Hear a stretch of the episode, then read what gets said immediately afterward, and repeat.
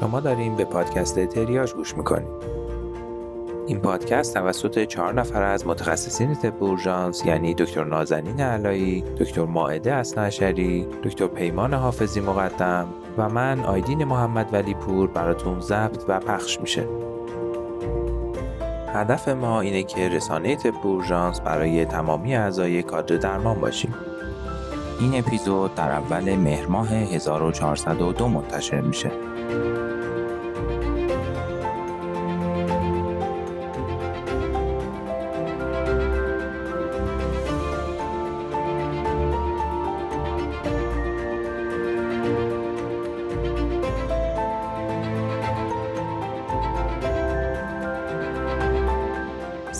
همه شنونده های خوب پادکست تریاش.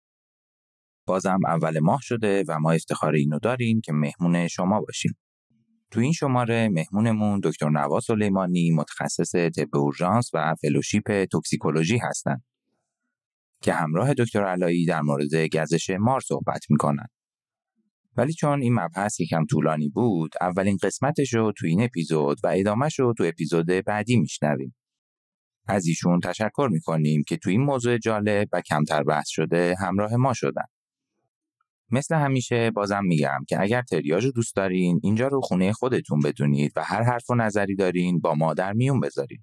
یا اگه دوست دارین کمک ما باشین بهترین کاری که می‌تونین بکنین معرفی ما به دوستان و اطرافیانتونه تا بتونیم این مسیر رو با قدرت بیشتری ادامه بدیم. دیگه بیشتر از این منتظرتون نمی‌ذارم و دعوتتون می‌کنم که به اپیزود 15 تریاج گوش کنید.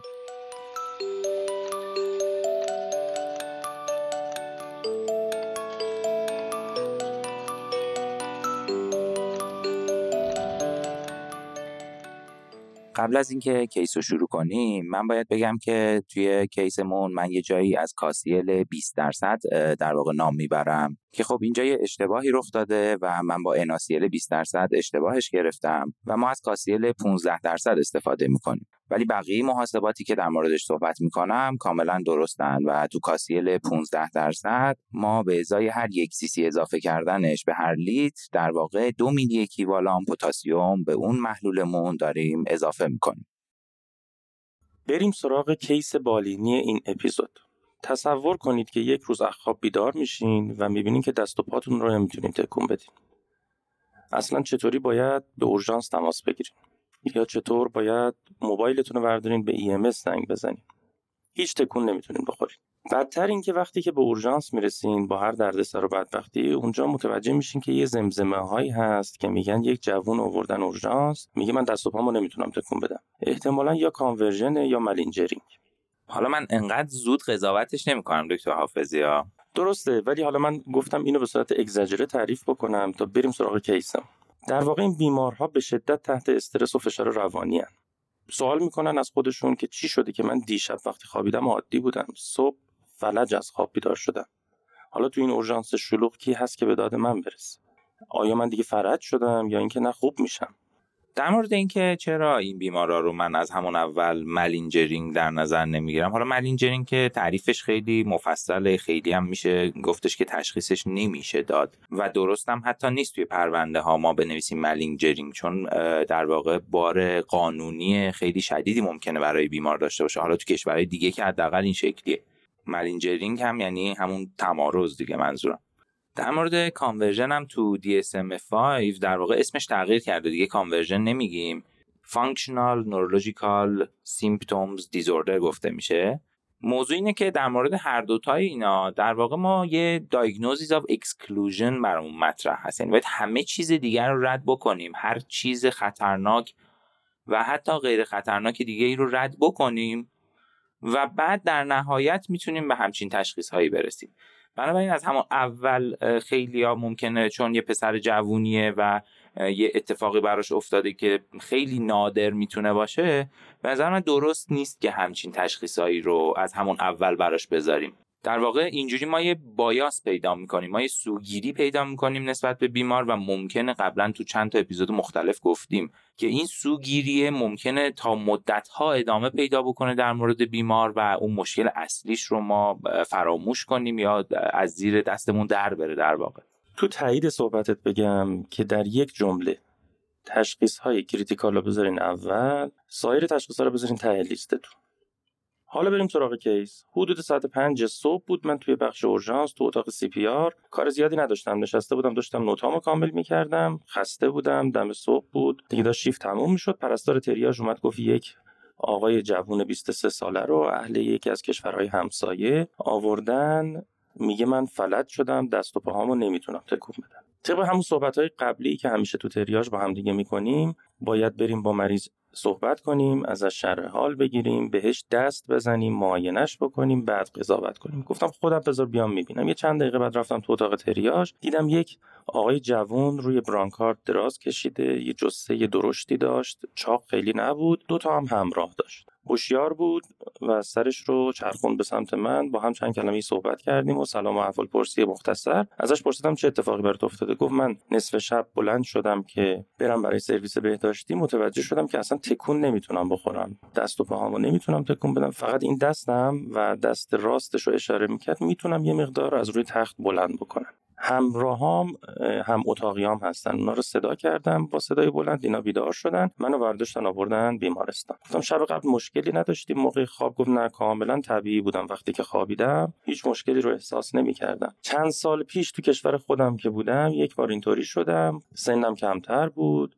پدر و مادرم یه مقدار منو تقویت کردن. ظرف چند روز خودم خوب شدم. داروی خاصی استفاده نمی‌کرد و وابستگی به ماده خاصی هم نداشت. حالا من فکر کنم باید قبلش می‌گفتیم که من blind وارد این case شدم ولی اینجا حالا اشاره می‌کنم بهش. به نظر من بر اساس چیزایی که شما دارید میگید یه چند تا تشخیص افتراقی خیلی مهم و بسیار با احتمالات متفاوت به ذهن من میاد که همش رو باید تو ذهنمون داشته باشیم که اونجا بهشون فکر بکنیم. و خب میشه بعضیش رو اصلا همون اول رد کرد. یکی از اولین تشخیص های افتراقی بسیار مهم و کریتیکالمون توی این بیمار با توجه به اینکه ممکن شرایط زندگی خوبی هم نداشته باشه بوتولیسم هست یعنی در واقع مسمومیت با سم بوتولینیوم. ولی چیزی که توی شرح حال من تا حالا حداقل متوجه شدم اینه که بیمار در واقع اون فلجش از اعصاب کرانیال شروع نشده و فقط اندامهاش درگیر هستن. مخصوصا اونجایی که شما میگید که برمیگرده کامل صحبت می‌کنه یا هم رو صدا می‌کنه و مشکلی نداره از این جهت به نظر می‌رسه که مثلا تارهای صوتی و اینا هم درگیر نیستن و به راحتی بیمار می‌تونه حرف بزنه و در واقع به دهنش قورت بده و این اعصاب درگیر نشدن. پس این یه مقدار میاد با احتمال پایین تر برامون. یه تشخیص افتراقی دیگه برای همچین بیماری می‌تونه گیلنباره باشه که خب گیلنباره اولا تدریجی تر شروع میشه بعد اینکه همراه با احساس پارستزی و اینا هست یعنی یه بیهسی چیزی باید تو اندامش داشته باشه که این بیمار تا حالا نگفتید که داشته باشه. و اینکه معمولا هم سعودیه یعنی معمولا مثلا پاها اول درگیر میشه بعد دستا درگیر میشه که خب باز به بیمارمون نمی‌خوره. یه تشخیص افتراقی دیگهمون می‌تونه مثلا میاستنی گراو باشه ولی خب چون بیمار سابقه نداره پتوز نداره و از این چیزا باز احتمالش رو خیلی من پایین تر در نظر می‌گیرم. یه تشخیص دیگه همون می‌تونه transverse myelitis یا همون میلیت عرضی باشه که خب باز اینجا باید ما یه علائم حسی داشته باشیم حتی سطح حسی داشته باشیم که تو شرح حالتون من چیزی به نفع این موضوع هم ندیدم. که البته اینم باز یه مقدار تدریجی تر اتفاق میفته دیگه انقدر acute نیست. چیزهای دیگه ای که باز با احتمال خطرات کمتر ممکنه برای بیمار اتفاق بیفته و همچین شرایطی رو ایجاد بکنه یکیش که به نظر من خیلی هم مهم هست با توجه به شرایط زندگی بیمار احتمالا توی خوابگاهی یا یه همچین جایی داره زندگی می‌کنه تیک پارالایزیز هست یعنی فلج ناشی از نیش کنه.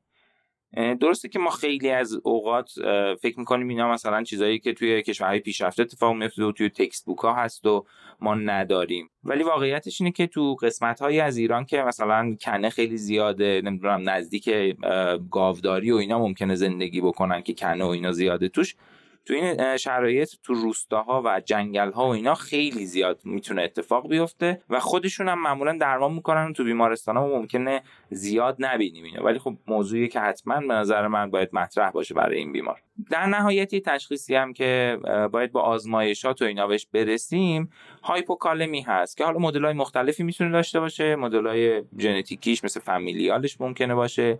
ممکنه periodic hypokalemic در واقع paralysis اتفاق بیفته برای بیمار که معمولا بعد از یه غذای سنگینی دچار هایپوکالمی میشن شب و صبح که بیدار میشن اندامهاش رو نمی‌تونن تکون بدن که حالا شدتش ممکنه متفاوت باشه. این هم می‌تونه در واقع جزء تشخیص های ما باشه که اگر هایپوکالمی خیلی شدیدی بده حتی می‌تونه آریتمی و اینا هم ایجاد بکنه و خب خطر جانی هم داشته باشه.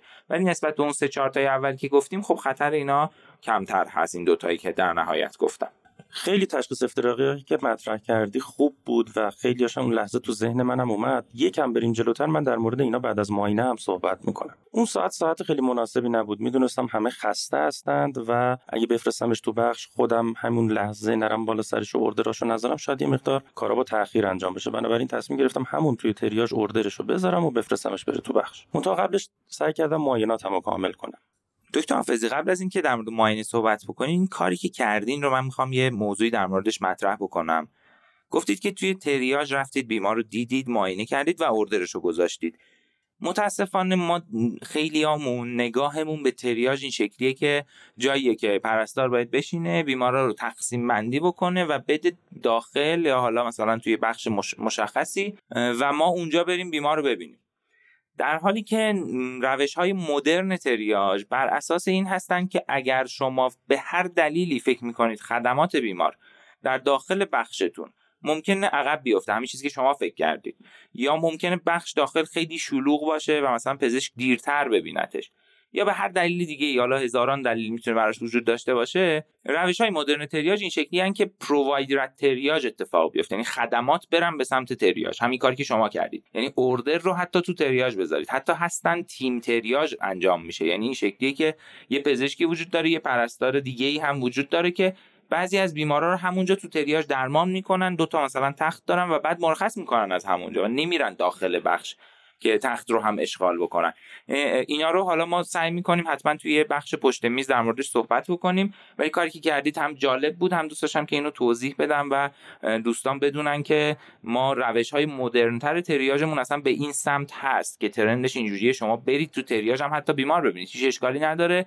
ولی خب ما خیلی همون با تجربه آموزش های مختلفی که دیدیم با تجربه نگاه های مختلف فرهنگی که بین آدم های مختلفی که کار می‌کنن تو اورژانس وجود داره ممکنه مقاومت کنیم در مقابل این موضوع که به نظر می‌رسه کار صحیحی نیست. همینجا اگه موافق باشی با هم قرار می‌ذاریم یه جلسه ای با همدیگه صحبت بکنیم در مورد تغییراتی که تو شرایط خاص احتمال داره توی تریاج استاندارد به وجود من کاملا موافقم. حتما در مورد این موضوع جلسه دوتایی با هم صحبت بکنیم در مورد روش های مدرن تریاژ و تغییراتی که ما به نظرم توی فرهنگ تریاژمون حتی باید ایجاد بکنیم. بسیار عالی. بریم سراغ معاینه بیمار. بیمار کاملا هوشیار بود. ارتباط کاملی با من برقرار می‌کرد. orient بود. سرش رو تکون می‌داد. پتوز نداشت. حرکات چشمش کاملا طبیعی بود. force اندامهاش یک تا دو پنجم بود. اندام تحتانیش ضعیفتر از اندام فوقانی بود. دست راستش رو از آرنج می‌تونست یک کم خم بکنه ولی بقیه اندامهاش فقط در حدی بود که می‌تونست در سطح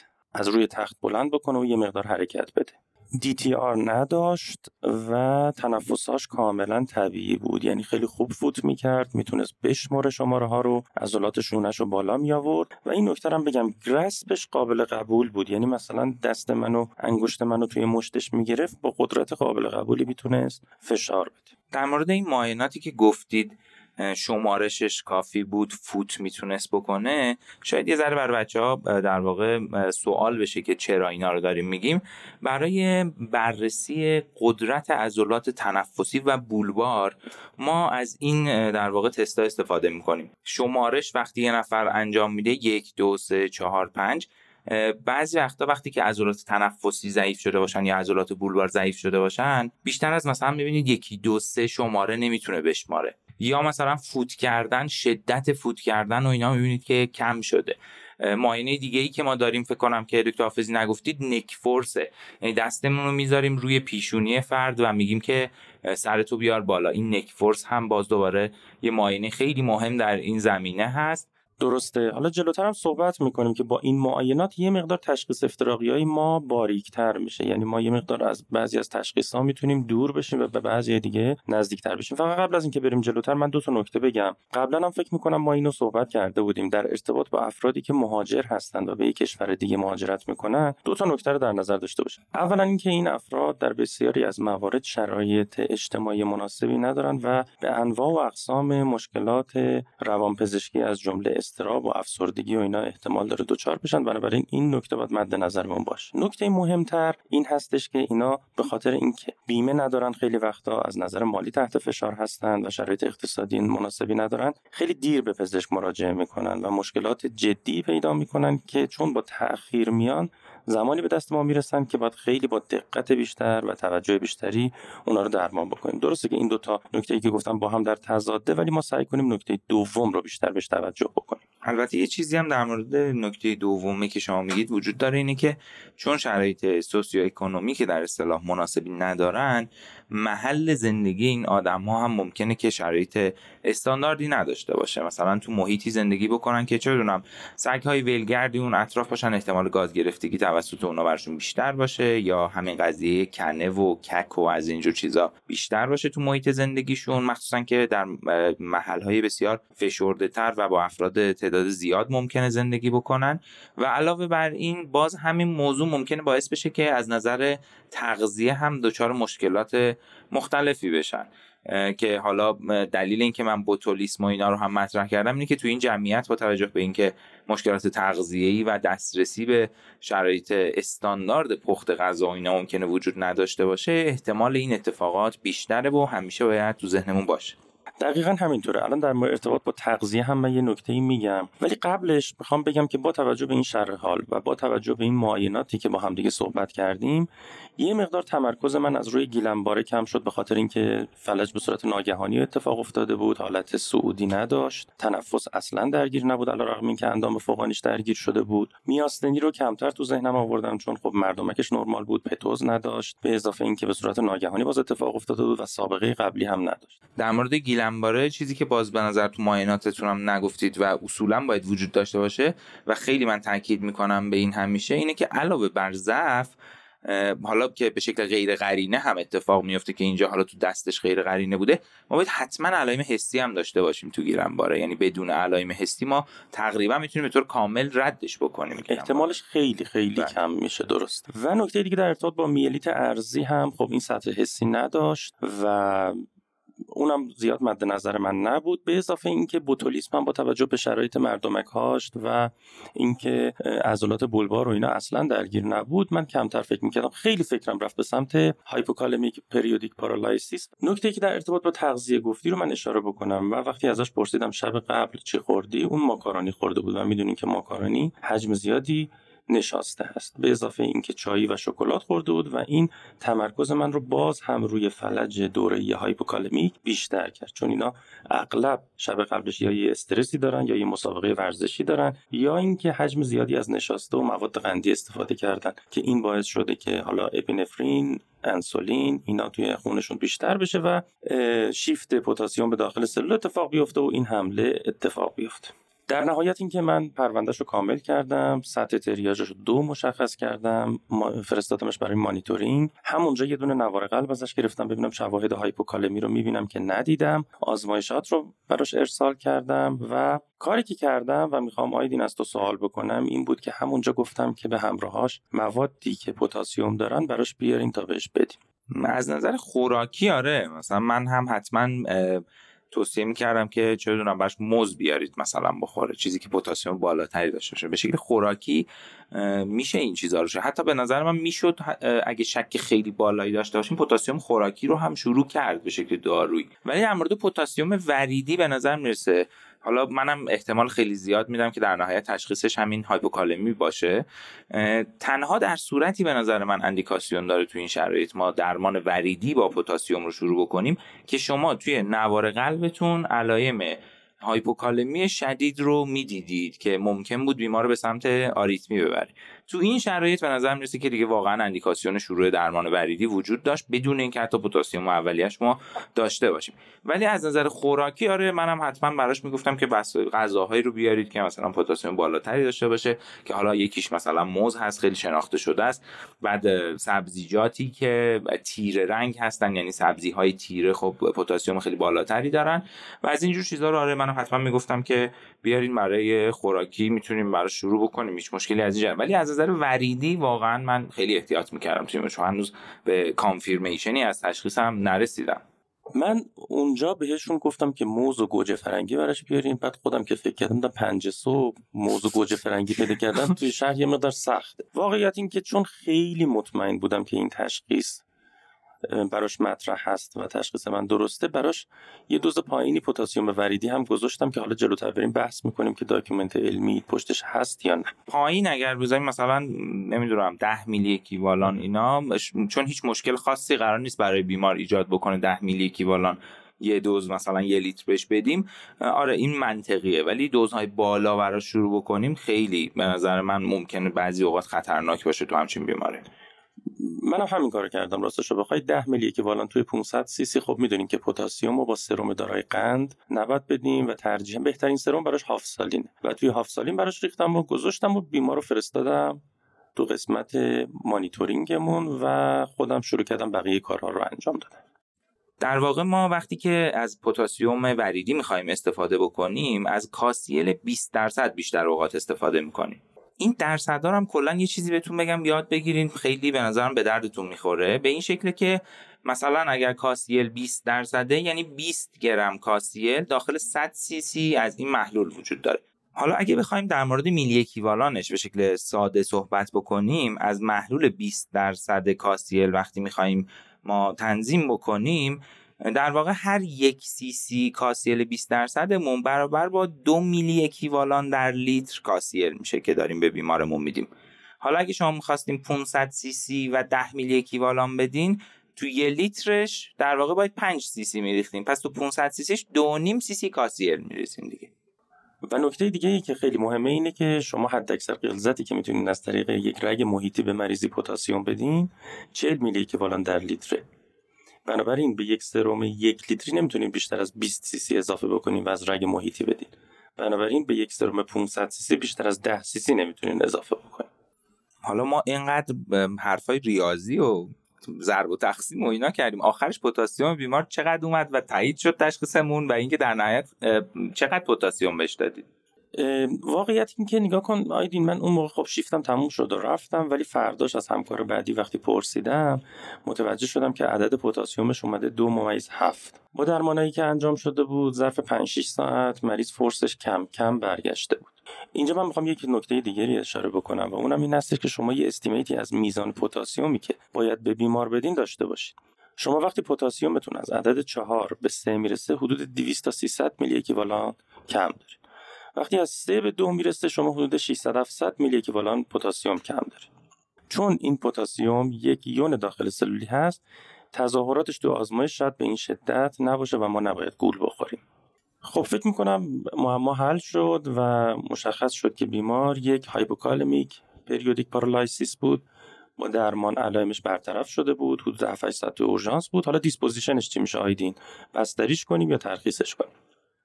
واقعیتش اینه که باید ببینیم کی داره تصمیم می‌گیره ولی من بر اساس متون علمی مشخصی که وجود داره اگر که بیمار force عضلانیش کاملا به حالت عادی برگرده function ش کاملا به حالت عادی برگرده و پتاسیم هاش هم دیگه بالای رنجی باشه که خطرناک نباشه یعنی بالای نیم تا چهار بشه مرخصش می‌کنم بیمار رو. اصلا هیچ دلیلی وجود نداره که این بیمار رو تو اورژانس نگه داریم یا بستریش بکنیم چون نیاز به بررسی هاش در واقع به شکل سرپایی هست و الان دیگه چیز خطرناکی وجود نداره براش. حالا بهش توضیح میدیم که نباید پرخوری بکنی مخصوصا شبا نباید نشسته زیاد بخوری.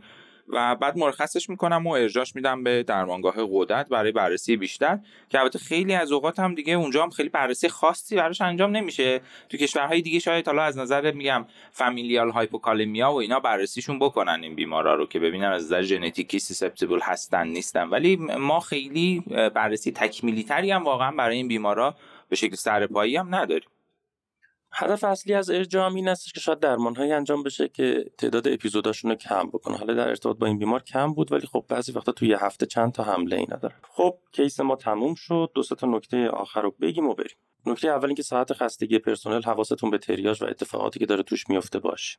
به نظر من یه موضوعی که خیلی جالب بحث شد و تمام تشخیص های افتراقی مهممون هم در موردش صحبت شد همین کاهش force اندام ها یا در اصطلاح فلج هست که به شکل ناگهانی اتفاق افتاده و خب ما چند تا در واقع تشخیص افتراقی بسیار مهم و critical رو در موردش صحبت کردیم. یه سری سرنخ ها در مورد اینا مطرح شد که بتونیم اینا رو از همدیگه افتراق بدیم و به نظر من فقط با همین یه دونه قسمتی که در مورد فلج ما صحبت کردیم دیگه از این به بعد خیلی سخت نیست برامون کسی که با یک فلج ناگهانی یا کاهش فرس هر چهار اندام یا دو تا اندام تحتانی مراجعه می‌کنه رو بتونیم تشخیص بدیم که به کدوم سمت در واقع اون تشخیص افتراقیمون رو ببریم و بررسیامون رو انجام بدیم. معاینات نورولوژیک هم که دیدیم بسیار مهم هست در تشخیص یعنی شما بدون آزمایش می‌تونید مستقیما برید به سمت یه سری تشخیص های مهم. نکته ای که آیدین من می‌خوام بهش اشاره بکنم این هستش که چقدر شرح حال و معاینه مهمه. اصطلاحی داریم به اسم normokalemic periodic paralysis یعنی امکان داره مریض کاملا با این شرح حال و معاینه بیاد و تشخیصش هم کاهش پتاسیم داخل سلولی باشه ولی عدد پتاسیم شما تو آزمایش خیلی نیفتاده باشه. بنابراین چقدر شما تو شرح حال و معاینه می‌تونین ببرین مریض رو به سمتی که درمانش بکنین و علائم بشه برطرف بشه علیرغم اینکه پتاسیم اولیه خیلی پایین نیست. در مورد یون پتاسیم باید این نکته رو بگیم که چون مقادیر بسیار کم تغییرات توی این یون می‌تونه بسیار کشنده باشه یعنی هم هایپرکالمی و هم هایپوکالمی می‌تونه به شدت آریتمیک باشه و در واقع باعث مرگ ناگهانی هم بشه خیلی حواسمون به این یون باشه. در حدی هایپوکالمی و هایپرکالمی هر دوتاش مهم هستن که ما توی ACLS یعنی برای احیای یک بیمار وقتی داریم کار احیا رو پیش می‌بریم و پاسخ به درمان نمیدیم یکی از اون 5H5T معروف که در واقع علل قابل درمان ایست قلبی هستن هایپوکالمیا و هایپرکالمیا هست. پس شما یه چیز دیگه هم تو ذهنتون داشته باشید تغییرات نوار قلب در هایپوکالمی و هایپرکالمی رو یاد بگیرید به طور کامل که اگر این تغییرات دیده شد بدون اینکه شما مقدار پتاسیم بیمار رو داشته باشید باید درمان رو براشون شروع بکنید. کلا یون پتاسیم بسیار یون حساس و مهمی تو اورژانسه. و رسیدیم به پایان معرفی کیس این اپیزود. امیدواریم براتون مفید باشه.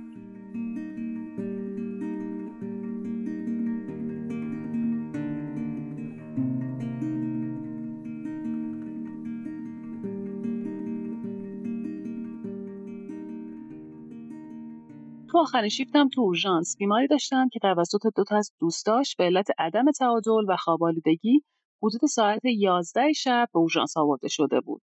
دوستای بیمار می‌گفتن که این پسر جوان مصرف کننده مزمن الکل بوده و الان دو هفته بوده که تحت نظر متخصص روانپزشک در حال ترک الکل بود و حالا به صورت ناگهانی از اصل امروز دچار کاهش سطح هوشیاری و عدم تعادل شده اونا خودشون به روانپزشک بیمار زنگ زده بودن و روانپزشک هم گفته بود که سریع این بیمار رو به بیمارستان برسونین و به پزشک اورژانس اونجا بگین که بهش تیامین بزنه اون شب شب خیلی شلوغ تو اورژانس بود و همزمان من بیمار بدحال زیادی تو اتاق CPR داشتم که همه هم با هم دیگه رسیده بودن و حالا یه مریض این وسط که خودش تشخیصش رو با خودش آورده بود برای من خیلی خوشحال کننده بود. رفتم بالا سر مریض و دیدم یه پسر جوونیه که چشماشو بسته جواب سوالات رو نمیده و confuse ه. بیمار با پای خودش به اتاق سی وارد شده بود و من تلو تلو خوردنش رو موقع ورود دیده بودم. علائم حیاتی بیمار پایدار و نرمال بود و معاینات نورولوژیک سریعی که می‌شد تو اون شلوغی انجام داد هم نرمال بود. حالا من باید تصمیم می گرفتم که تشخیصی که بیمار با خودش آورده یعنی انسفالوپاتی ورنیکه تشخیص درستیه و من باید تیامین وریدی رو بدون فکر بیشتری شروع بکنم یا به تشخیصهای دیگه ای هم فکر بکنم؟ و خب حالا اگرم تصمیم گرفتم تیامین رو شروع بکنم با چه دوزی و چه جوری باید به بیمارم بدم؟ تو شروعی اورژانس فکر نکردم خیلی کار راحتی بود. ولی از طرفی هم نمی‌شد درمان رو بدون در نظر گرفتن بقیه تشخیص رو شروع کرد. به خاطر همین تشخیص های دیگر رو هم سریع با خودم مرور کردم. با توجه به اینکه بیمار دو هفته بود در حال تلاش برای قطع مصرف الکل بود طبیعتا ذهنم رفت بیشتر به سمت سندروم های ترک الکل. بیاین اینجا سندروم های ترک الکل رو یه مرور سریع بکنیم با هم. همونطور که من تو ذهنم اون شب مرور کردم. اون اوایل ترک الکل بیمارا معمولا یه جور استراب و بیقراری و ترمور رو تجربه می‌کنن که با گذشت زمان ممکنه این علامتها شدیدتر بشه و بره به سمت سندروم های ترک الکل. بیشترین علامتی که ما تو اورژانس باش معمولا مواجه میشیم alcohol withdrawal seizure یا تشنج به دنبال قطع مصرف الکله. این تشنج ها شایع‌ترین علامت در ترک الکل هستند و معمولا self-limited ن و اگر نیاز به درمان وجود داشته باشه بنزودیازپین ها درمان انتخابی هستند. فنی‌توئین هیچ نقشی تو درمان یا پیشگیری از این نوع تشنج نداره. بیمار ما شرح تشنج نمی‌داد پس من این تشخیص گذاشتم کنار. سندروم ترک بعدی delirium tremens ه. delirium tremens که شدیدترین فرم alcohol withdrawal syndrome ه همراه با علامتهایی شامل تغییر در وضعیت هوشیاری و تحریک بیش از حد سمپاتیکه که حتی می‌تونه به collapse قلبی عروقی هم منتهی بشه. تظاهرات این بیمارا شامل agitation، دیس توهم، تب، hypertension، تاکیکاردی و هایپرترمیه. بیمار ما این علامت ها رو نداشت، تاکیکارد نبود، تبدار نبود، بیقرار نبود. پس این تشخیص رو هم گذاشتم کنار و برگشتم سر همون تشخیصی که بیمار با خودش آورده بود. یعنی انسفالوپاتی ورنیکه ناشی از کمبود تیامین. چیزی که از قدیم تو ذهن من بود این بود که معمولا انسفالوپاتی ورنیکه در افرادی که به صورت مزمن در حال مصرف الکل هستن اتفاق میفته و حالا سوالی که اینجا برای خود من مطرح شده بود این بود که ممکن انسفالوپاتی ورنیکه به عنوان بخشی از سندروم ترک الکل اتفاق بیفته. یعنی ممکنه بیماری که در حال مصرف مزمن الکل بوده و علامت انسفالوپاتی ورنیکه رو نداشته حالا با قطع مصرف الکل دچار علامت ها بشه. اول ببینیم انسفالوپاتی ورنیکه چیه و چرا به وجود میاد و جواب این سوال رو هم میدیم. انسفالوپاتی ورنیکه به علت کمبود تیامین ایجاد میشه. کمبود تیامین در بدن هم در اثر هر چیزی که باعث کاهش تیامین دریافتی بشه اتفاق میافته مثلا در اثر سوء تغذیه دریافت تغذیه وریدی طولانی مدت بدون مکمل های همزمان تهوع استفراغ حاملگی بیماری های گوارشی عمل جراحی معده مثلا برای کاهش وزن و مهمترین اون مصرف مزمن الکل. از بین همه این علت ها می‌خوایم بیشتر در مورد رابطه مصرف مزمن الکل و کمبود تیامین صحبت بکنیم. الکل از راههای مختلفی منجر به کمبود تیامین در بدن میشه. الکل باعث کاهش جذب تیامین از دستگاه گوارش میشه و همچنین افراد مصرف کننده مزمن الکل معمولا به اندازه کافی از مواد غذایی مورد نیاز بدنشون رو مصرف نمی‌کنن. از طرف دیگه کاهش ذخیره کبدی و نقص در استفاده از تیامین هم وجود داره که اینا خودشون از علل دیگه کمبود تیامین در افراد الکلی هستن. اصلا چرا تیامین مهمه؟ تیامین کوفاکتور مهمی در بسیار از های متابولیسم انرژی هر چقدر که متابولیسم بدن بالاتر باشه میزان نیاز به تیامین هم بیشتر میشه. مثلا تو شرایطی مثل دریافت دوزهای بالای گلوکوز یه اشاره کوچیکم بکنیم که به همین علتی که تو بیمارایی که با کاهش سطح هوشیاری میان و ما می‌خوایم بهشون همزمان گلوکوز وریدی و تیامین بزنیم بهتر اول تیامین رو بزنیم بعد گلوکوز رو. حالا اگه بخوایم بدونیم که تو سیستم اعصاب چه اتفاقی میفته که منجر به بروز علامت ها میشه اینطوریه که در نوع حاد کمبود تیامین اتفاقی که تو مغز میفته احتقان عروقی، proliferation microglial و خونریزی های petechial ه. علائم بالینی انسفالوپاتی ورنیکه شامل تریاد آتاکسی، انسفالوپاتی و oculomotor dysfunction ه. ما میگیم تریاد اما مطالعات مختلف نشون دادن که حدود یک سوم افراد هر سه این علامت ها رو با هم نشون میدن و در اکثر مواقع ما فقط یک یا دو تا از این علامت ها رو داریم و همه این تریاد رو توی بیمارانمون نمی‌بینیم و این مهمه که بدونیم شیوع دو علامت اول یعنی آتاکسی و انسفالوپاتی بیشتره و ممکنه اصلا علامت های چشمی دیده نشه. از بین اون دوتای اول هم تو مطالعات مختلف آتاکسی بیشتر دیده شده. علائم چشمی اگر اتفاق بیفتن به صورت نیستاگموس فلج عضلات lateral rectus و فلج gaze conjugate است. این علامت ها رو به تنهایی نداریم و بیشتر اگه ظاهر بشه در کنار یکی از اون دوتای دیگه است. تغییر در وضعیت هوشیاری. به صورت گیجی اتفاق میافته و آتاکسی هم به این صورتی که بیمار عدم تعادل داره و برای اینکه بخواد تعادل خودش رو حفظ بکنه معمولا پاهاشو باز می‌کنه موقع راه رفتن. تشخیص سخته. گاهی مخصوصا در مواردی که بیمار به علت دیگه جز مصرف مزمن الکل که ما بیشتر در موردش شنیدیم و بهش فکر می‌کنیم دچار علامت های انسفالوپاتی ورنیکه بشه تشخیص برای ما سخت میشه. مثلا ممکنه تو بیماری که به دنبال عمل جراحی معده برای کاهش وزن دچار این علامت ها شده ما اصلا به این تشخیص فکر نکنیم ولی مهمه که بدونیم اگه بیمار درمان مورد نیازش رو دریافت نکنه ممکنه کما و مرگ اتفاق بیفته پس تشخیص درست ما خیلی مهمه چجوری تشخیص بدیم؟ تشخیص کاملا بالینیه و هیچ تست تشخیصی آزمایشگاهی اختصاصی وجود نداره که به ما کمک بکنه. البته ما همزمان باید به سایر علل تغییر در وضعیت هوشیاری و confusion هم فکر بکنیم و تستای لازم برای اونا رو درخواست بدیم. در واقع یعنی این تستایی که ما درخواست میدیم چه تستای آزمایشگاهی چه تستای تصویربرداری برای کنار گذاشتن سایر علل مهم هستن. وقتی به تشخیص انسفالوپاتی ورنیک رسیدیم باید بدونیم که این وضعیت اورژانسیه. همونطور که گفتیم و از اونجایی که درمان مورد نیازش وجود داره باید فوری بهش توجه بکنیم و درمان رو شروع بکنیم. درمان چیه؟ همون چیزی که کمه یعنی تیامین.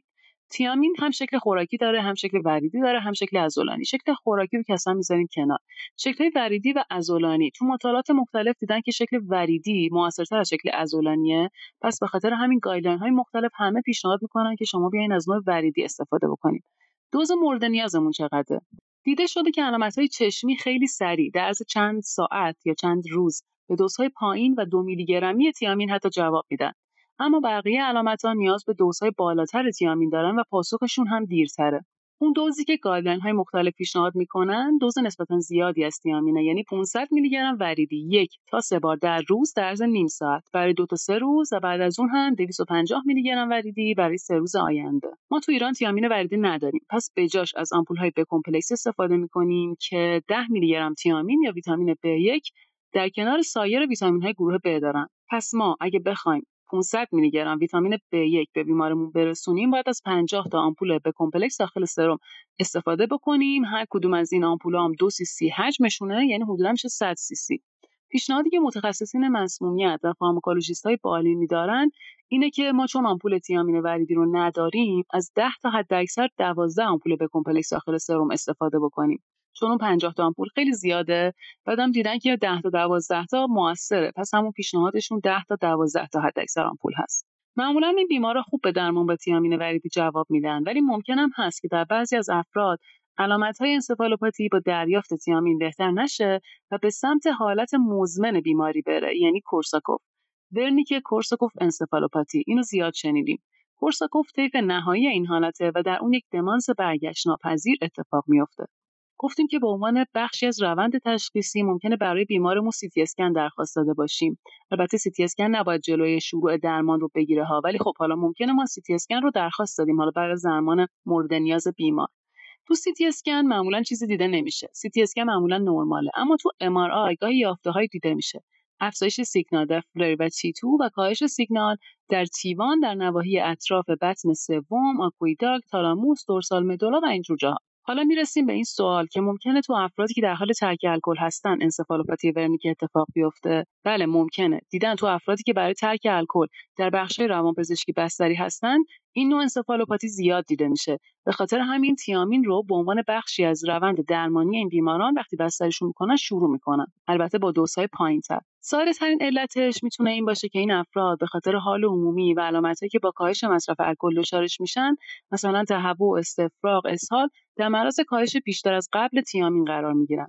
از طرف این افراد در دوره ترک دچار کاهش اشتها میشن و تیامین دریافتیشون هم کاهش پیدا می‌کنه. یعنی اینا از قبل یک کمبود تیامین داشتن که حالا تشدید شده و اونها رو در معرض ابتلا به انسفالوپاتی ورنیک قرار میده. یه علت دیگه ای هم که مطرح شده می‌تونه این باشه که به دلیل هایپر اکتیویتی مغز در این حالت افزایش مصرف تیامین اتفاق میفته و فرد رو در معرض بروز علامت مرتبط با کاهش تیامین قرار میده. اینم اینجا بگم که اکثر این افراد به متخصصین روانپزشک مراجعه می‌کنن. چون در حال ترک مصرف الکل تحت نظر روانپزشکن ممکنه به خاطر علامتهایی که ایجاد میشه هم به روانپزشک مراجعه بکنن.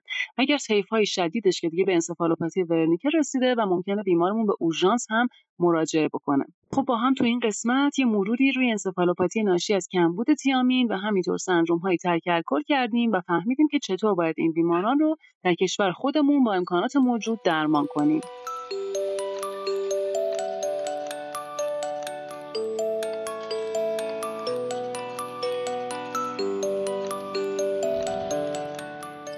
سلام. امروز در خدمت دوست و همکار عزیز و قدیمی خانم دکتر سلیمانی هستیم و با همدیگه می‌خوایم به مرور یک کیس جذاب در خصوص گزش مار بپردازیم. دکتر سلیمانی عزیز سلام. با سلام. خیلی خوشحالم که در این قسمت از پادکست قراره که مهمان شما مخاطبینتون و همکاران عزیزتون باشم. ممنون از شما. ما هم خوشحالیم که در خدمت شما هستیم. بسیار عالی بریم به سراغ case. در خصوص case باید این نکته رو بگم که case برمیگرده به سال گذشته زمانی که در اواخر بهار من طبق روتین معمول به کشیک شب خودم در یکی از بیمارستان های محل کارم رفتم و در حین تحویل کشیک متوجه حضور بیماری در حین ارائه شرح حال توسط اینترن واحد مربوطه شدم که شرح حالی مبنی بر یک گزش رو در اون بیمار ذکر می‌کرد. خب میشه برامون توضیح بدید و از علائم اون بیمار برامون بگین؟ حتما. شاید جزئیات بیمار به درستی یاد من نمونده باشه. اما تا اونجایی که در ذهنم باشه سعی می‌کنم که به جزئیات و مرور کلی کیس بپردازم. هیچ اشکالی نداره. با هم پیش میریم. حالا من با سوالاتی که ازتون می‌پرسم شما راهنمایی می‌کنم. ممنون از شما. و بهتره که در واقع اینجوری شروع بکنم که چیزی که به طور کلی یادمه اینه که بیمار آقای جوانی بودن که در یک دامداری شاغل بودن. و حدود ساعت هفت و نیم شب حین جابجایی علوفه برای دامها دچار احساس سوزش در ناحیه وب یک دست راست شده بودن و بعد از اون یه صدایی رو شنیده بودن و با توجه به ترسی که حالا در اون محیط نیمه تاریک محل نگهداری دام ها باهاش مواجه شده بودن علوفه رو رها کرده بودن از محل خارج شده بودن و بعد از اینکه بیرون از اون محل جایی که دوستانشون هم در کنارشون بودن دستشون رو نگاه کرده بودم دو تا زخم کوچیک با یک درد نسبتا سوزاننده رو تجربه داشتن و اینکه ذکر می‌کردن که این محلی که زخم داشته خونریزی نداشته و یک زخم تمیز بوده. و با توجه به اینکه دوستانشون در واقع در اون محل بودن و گویا در روزهای اخیر ماری رو در حوالی اون منطقه رویت کرده بودن با شک به گزش مار بیمار رو به نزدیکترین بیمارستان که مرکزی بود که من اون شب کشیک بودم منتقل کرده بودم. خب چیکارش کردید؟ مریض رو مصنوع شما هوشیار بود بیدار بود.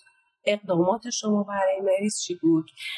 درسته. اتفاقا در همون لحظه که در واقع اینترن به سراغ من اومد و جویای این بود که من در این مرحله و با توجه به شرحالی که بیمار میده باید برای بیمار چی کار بکنیم و با توجه به اون بکراندی که اینترن ها در سانتر تروما برای بیماران دارن این سوال برای اینترن خیلی بولد بود که آیا ما در این بیمار نیاز به گرافی داریم و صحبتش رو با این سوال شروع کرد. و در ادامه باید بگم که با اینترن بر بالین بیمار رفتیم و چیزی که در واقع به ذهن من می‌رسه و یادم میاد اینه که بیمار با پای خودش به بیمارستان اومده بود. ظاهری آرام داشت ایل نبود و تنها از سوزش محل گزش شاکی بود. در معاینه علائم حیاتی بیمار پایدار بود. دوستانش سعی کرده بودن که در محل حادثه محل زخم رو پانسمان بکنن. پانسمان رو باز کردیم. یک تورم موضعی آنچنانی در محل رویت نمی‌شد و خونریزی فعال از زخم دیده نشد و تنها محل دو سوراخ کوچیک به اندازه یک تا دو میلیمتر با فاصله حدود دو سانتیمتر از هم در وب یک دست راست بیمار دیدیم. خیلی عالی. چه سوالاتی شما از مستون پرسیدید توی شهر حالتون به چه نکاتی توجه کردید؟ با توجه به شرح حال و معاینه اولین و مهمترین تشخیص افتراقی که به ذهن ما برای گزش نامعلومی که بیمار در واقع باهاش مواجه بود. رسید مارگزیدگی بود و با این پیش زمینه به سراغ تکمیل کردن شرح حال و معاینه رفتیم. من از بیمار خواستم که مجددا شرح حال و اون واقعی که براش اتفاق افتاده رو با همدیگه مرور بکنیم. که در واقع بیمار بیان کرد که با توجه به تاریکی محیط متوجه حضور در واقع مار یا خزنده یا جانور دیگه ای در اون محل نشده و نهایتا ما اطلاعات خیلی بیشتری نتونستیم از بیمار به دست بیاریم خب برای بیمار چه کار کردید و بله. اقدامات تشخیصی و درمانی شما چه بود؟ بله.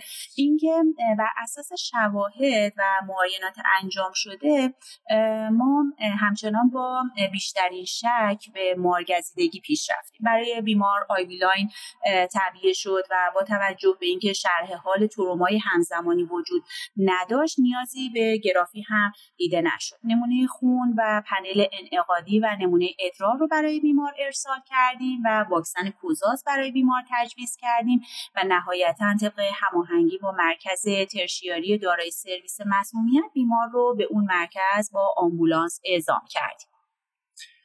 خب خیلی عمالی ممنون از توضیحات شما خانم دکتر علایی عزیز.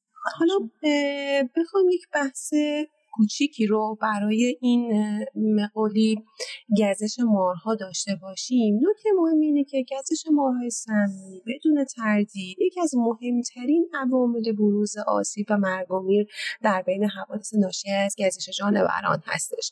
و خب ایران با توجه به شرایط اقلیمی و جغرافیایی که داره مارهای زیادی در ایران وجود دارند و مارهای سمی هم در بین اونها دیده میشه. با توجه به پیچیدگی در درمان و تشخیص مارگزیدگی ها این نکته باعث میشه که ما همواره پیگیر بازآموزی و آموزش مداوم کارکنان کارکنان بهداشتی و افرادی رو که به قولیم در مراکز بهداشتی کار می‌کنن رو داشته باشیم. دقیقا همون اتفاقی که برای اینترن افتاده بود و خیلی با نگرانی زیادی به من مراجعه کرد و گفت که من دقیقا در این وضعیت باید برای بیمار چه کاری رو انجام بدم. کاملا درسته. خب ما اولین چیزی که راجع به مارها باید بدونیم اینه که حالا طبقه بندی مارها رو بشناسیم. خیلی وارد این قسمت به صورت ریز نخواهم شد. فقط به صورت یک اطلاعات عمومی برای ما کارکنان به قولی بهداشتی یا به عبارت دیگه هلس کیر پرووایدر ها داشته باشیم. ما حدود سه هزار مار در کل دنیا داریم که 350 اون مارها جز مار های سمی هستن و بین 150 تا 180 گونه سمی خطرناک داریم. مارها به صورت خیلی خلاصه و به صورت خیلی کلی در دو دسته تقسیم میشن. یکی مارهای افعی هستن که حالا به دو, به دو دسته حفره و بدون حفره تقسیم میشن و کبراها و مارهای دریایی. ما مارهای افعی رو تحت عنوان مارهای کروتالیده می‌شناسیم. و مارهای کبرا رو تحت عنوان مارهای الاپیده. این تقسیم بندی خیلی تقسیم بندی کلی هستش که حالا در همین حد برای ما کفایت می‌کنه وگرنه از, از نظر جانورشناسان مختلف تقسیم بندی خیلی گسترده هستش. حالا اینکه آیا اصلا ما می‌توانیم مارهای سمی رو از مارهای غیر سمی تشخیص بدیم؟ پاسخ این سوال یک پاسخ بله یا خیر قطعی نیست. اما یک سری نشانه ها هست که ما می‌تونیم با دقت کردن به اونها با درصد بالایی از اطمینان ارز می‌کنم قطعی نیست با درصد بالایی از اطمینان تشخیص بدیم که آیا این مارسمی بوده یا نبوده. حالا چند نکته رو به صورت تیتروار با هم مرور بکنیم. سر مثلثی شکل معمولا در مارهای سمی دیده میشه. حفره بینی که بین چشم ها در, در صورت دیده میشه در نوعی از افعه ها به نام افعه های حفره دار دیده میشه یا که جز مارهای سمی هستن. مردمک مارها می‌تونه به ما کمک کننده باشه. مردمک های بیزی شکل و عمودی مثل اون چیزی که توی گربه می‌بینید شما می‌تونه نشون دهنده سمی بودن مار باشه. و دیدن فلس. یک اگر ماری در انتهای دوم خودش یک ردیف فلس داشته باشه این مار معمولا باز هم تاکید می‌کنم جز مارهای سمی درسته.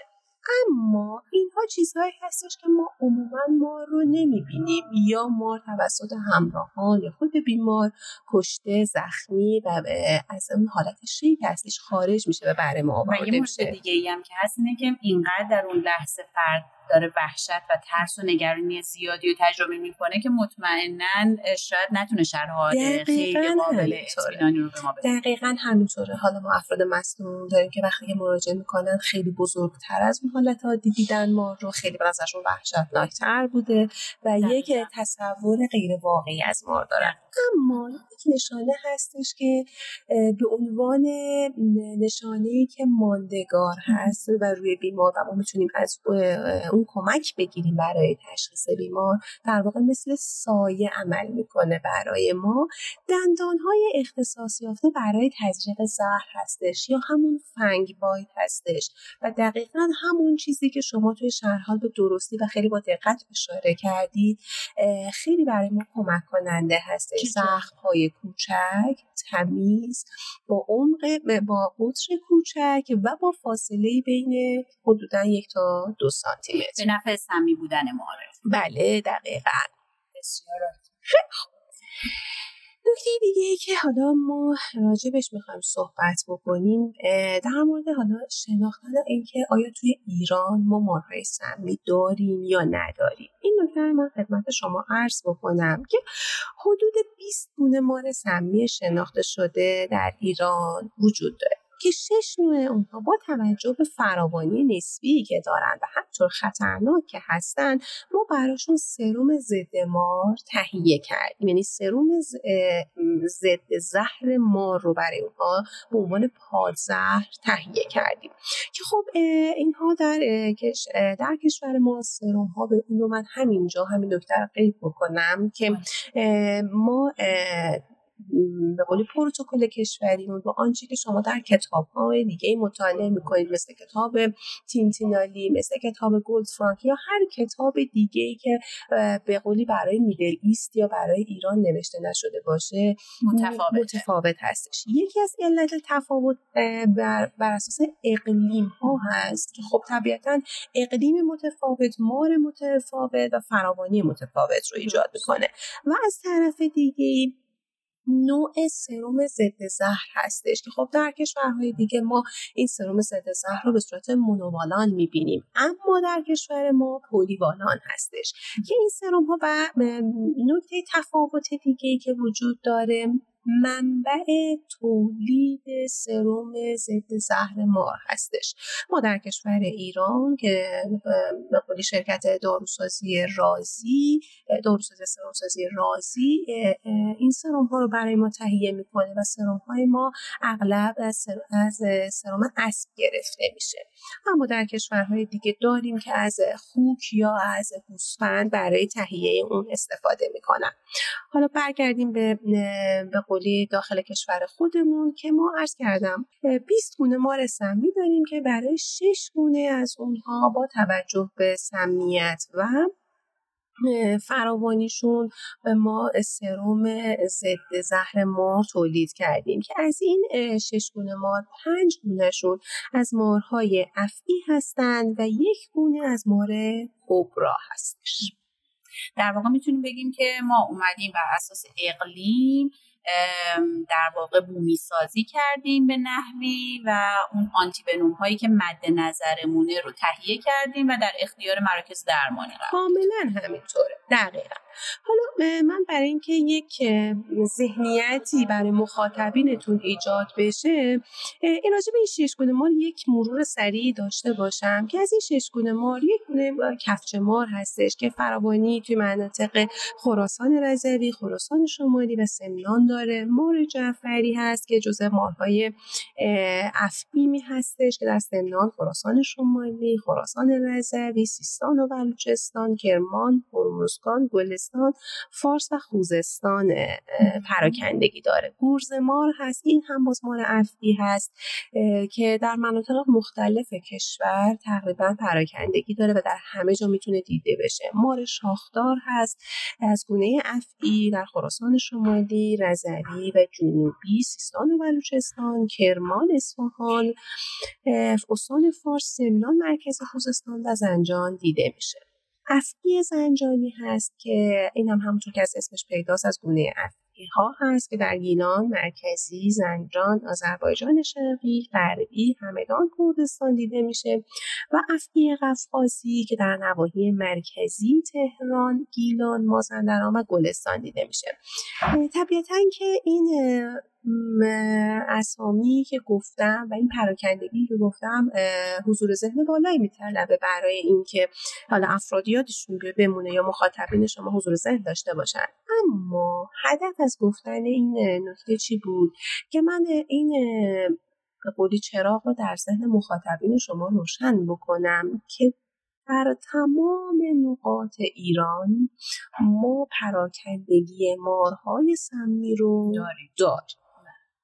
چقدر نکته مهم و اینکه حالا نهایتا شاید بومی های اون منطقه شاید مثلا بتونن بگن که ما این مار رو مثلا در مواجه های قبلی می‌دونیم که سمی بوده حالا شاید اسمش رو دقیقا به دقت هم به یاد نداشته باشه دقیقا همینطوره. و نکته دیگه که باز اینجا خوبه که مخاطبین شما بدونن این هستش که با توجه به جابجایی های زیاد و خب پیشرفت حمل و نقل در سطح کشور و در سطح دنیا و تغییرات اقلیمی مارها محل زندگیشون رو جابجا کردن. شاید این اواخر راجع به مار در منطقه سیستان و بلوچستان اخبار رو شنیده باشیم که حالا اینم باز این نکته اینجا بگم که این مار ایران نبوده. جالبه برای مخاطبین که میشه حالا یک فضایی رو باز بکنیم و در خصوص سیاه مار هم توضیح بدین چی بوده قضیهش. خب سیاه مار جز مارهای کبرا هستش که در واقع بومی منطقه هندوستان بوده.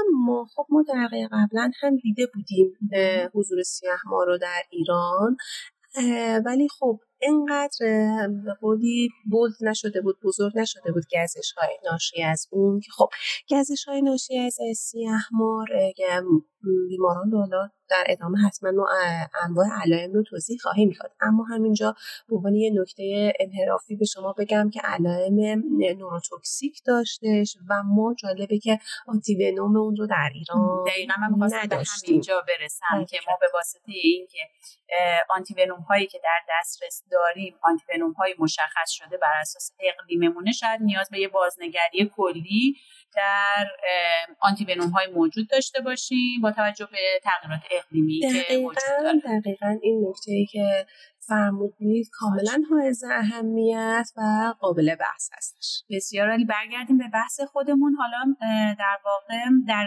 ادامه و فکر می‌کنم چیزی که برای مخاطبین خیلی حائز اهمیت باشه اینه که حالا ما به عنوان یک درمانگر یک پزشک که در حرفه خودمون در حال انجام کار کار خودمون در محل کارمون هستیم اگه با همچین واقعی در خارج از بیمارستان مواجه بشیم چه اقداماتی رو می‌تونیم انجام بدیم؟ حالا چه در صورتی که بدونیم اون مار در چه طبقه بندی قرار گرفته و چه اینکه ندونیم و اصلا به صورت یک گزش نامعلوم حالا از لحاظ کتگوری ماری باشه که اون فرد رو در واقع مصنوم کرد.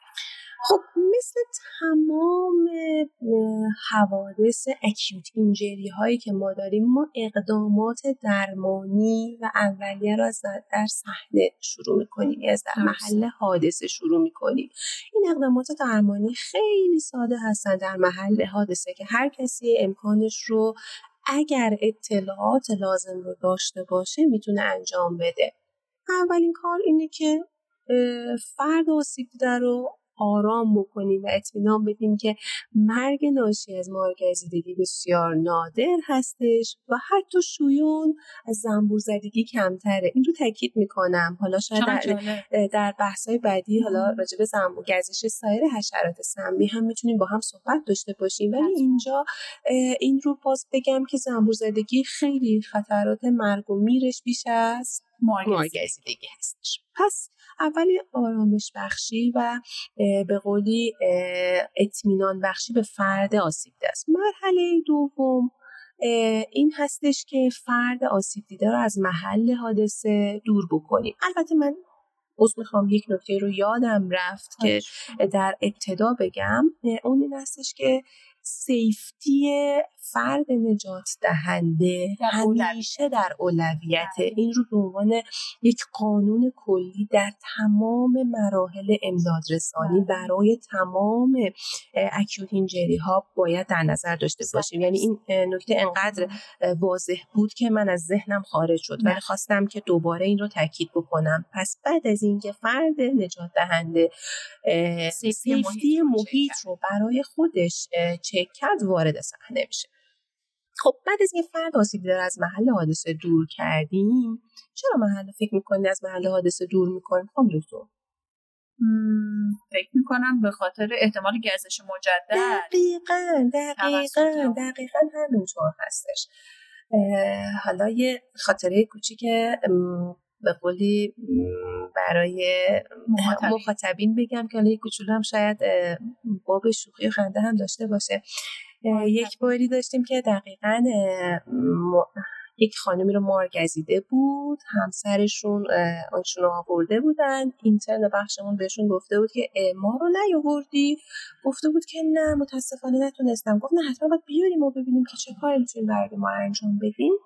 حالا خیلی کوتاه عرض می‌کنم که این آقا رفته بود و ما رو گرفته بود و برگشته بود. تازه همکار پزشک مطلع شده بود. گفت آ این کار خیلی خطرناکه. چرا رفتید؟ آیا شما مورد گزش واقع نشدید؟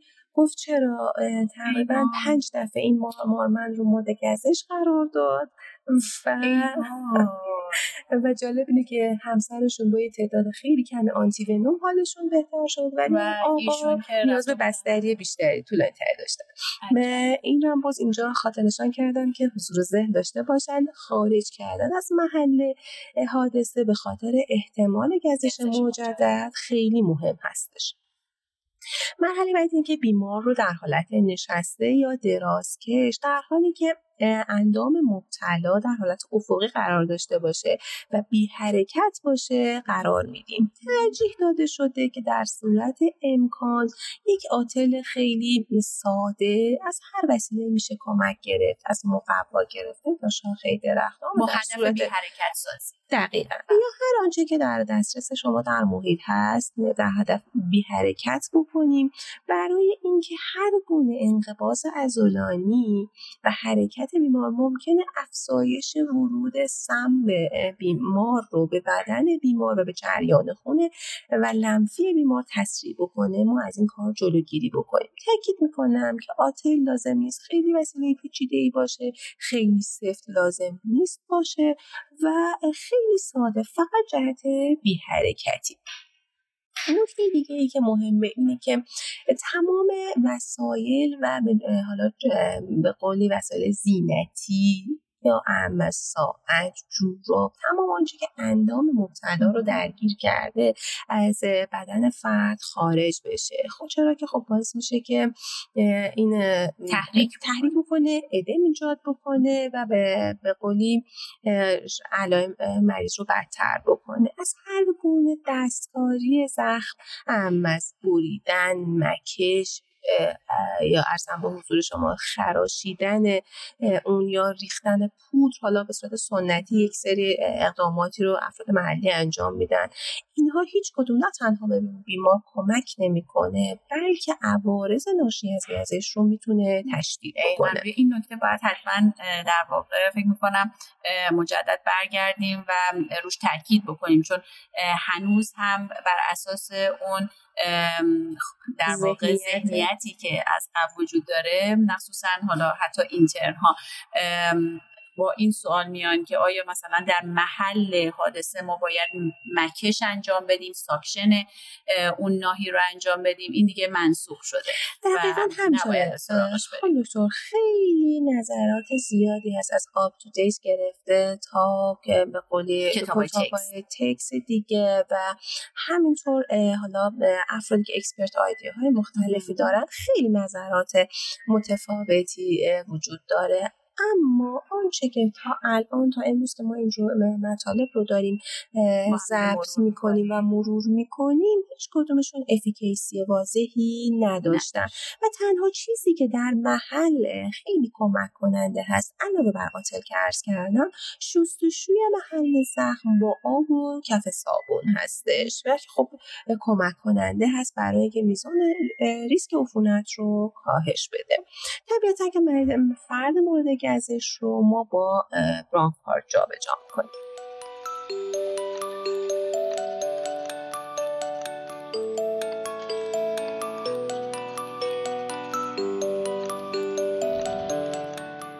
تو این اپیزود می‌خوام یه پرونده رو بررسی بکنیم که توی یکی از بیمارستانهای خصوصی شهر تهران اتفاق افتاده.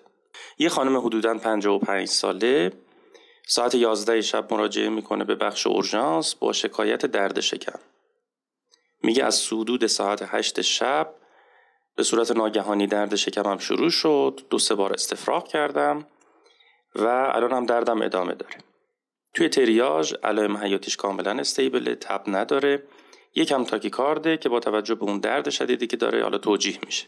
سابقه بیماری خاصی نداره دارویی استفاده نمی‌کنه substance استفاده نمی‌کنه و پنج سال هست که menopause شده. تو معاینه اولیه که از بیمار شده هوشیار سایر معایناتش نرماله در ارتباط با معاینه شکم شکم یه مقدار متسع بوده و tenderness منتشر داشته ولی guarding غیر ارادی یا rigidity نداشته و تحریک پریتوان واضح نداشته. دکتر حافظی در مورد معاینه شکم حالا کسایی که با من شیفت دادن همیشه می‌دونن که من شکم تمام بیمارا رو خودم باید معاینه کنم و دست بزنم. بسیار بسیار مهمه چون یافته ای objective در اصطلاح یعنی خود بیمار بگه اینجای شکمم درد می‌کنه این میشه یه یافته subjective دیگه. ما همیشه اینو تاکید می‌کنیم که از همدیگه جدا بکنیم. ولی معاینه با دست با نوک انگشتان معاینه کردن یک معاینه objective بسیار اطلاعات ارزشمندی به شما میده. در مورد این چیزی که الان شما تعریف کردید درسته که شاید نتونیم بگیم که همین الان بیمار پریتونیت نداره مثلا. ولی چون tenderness منتشر گزارش شده دیگه نمیشه گفت این شکم شکم حاد نیست.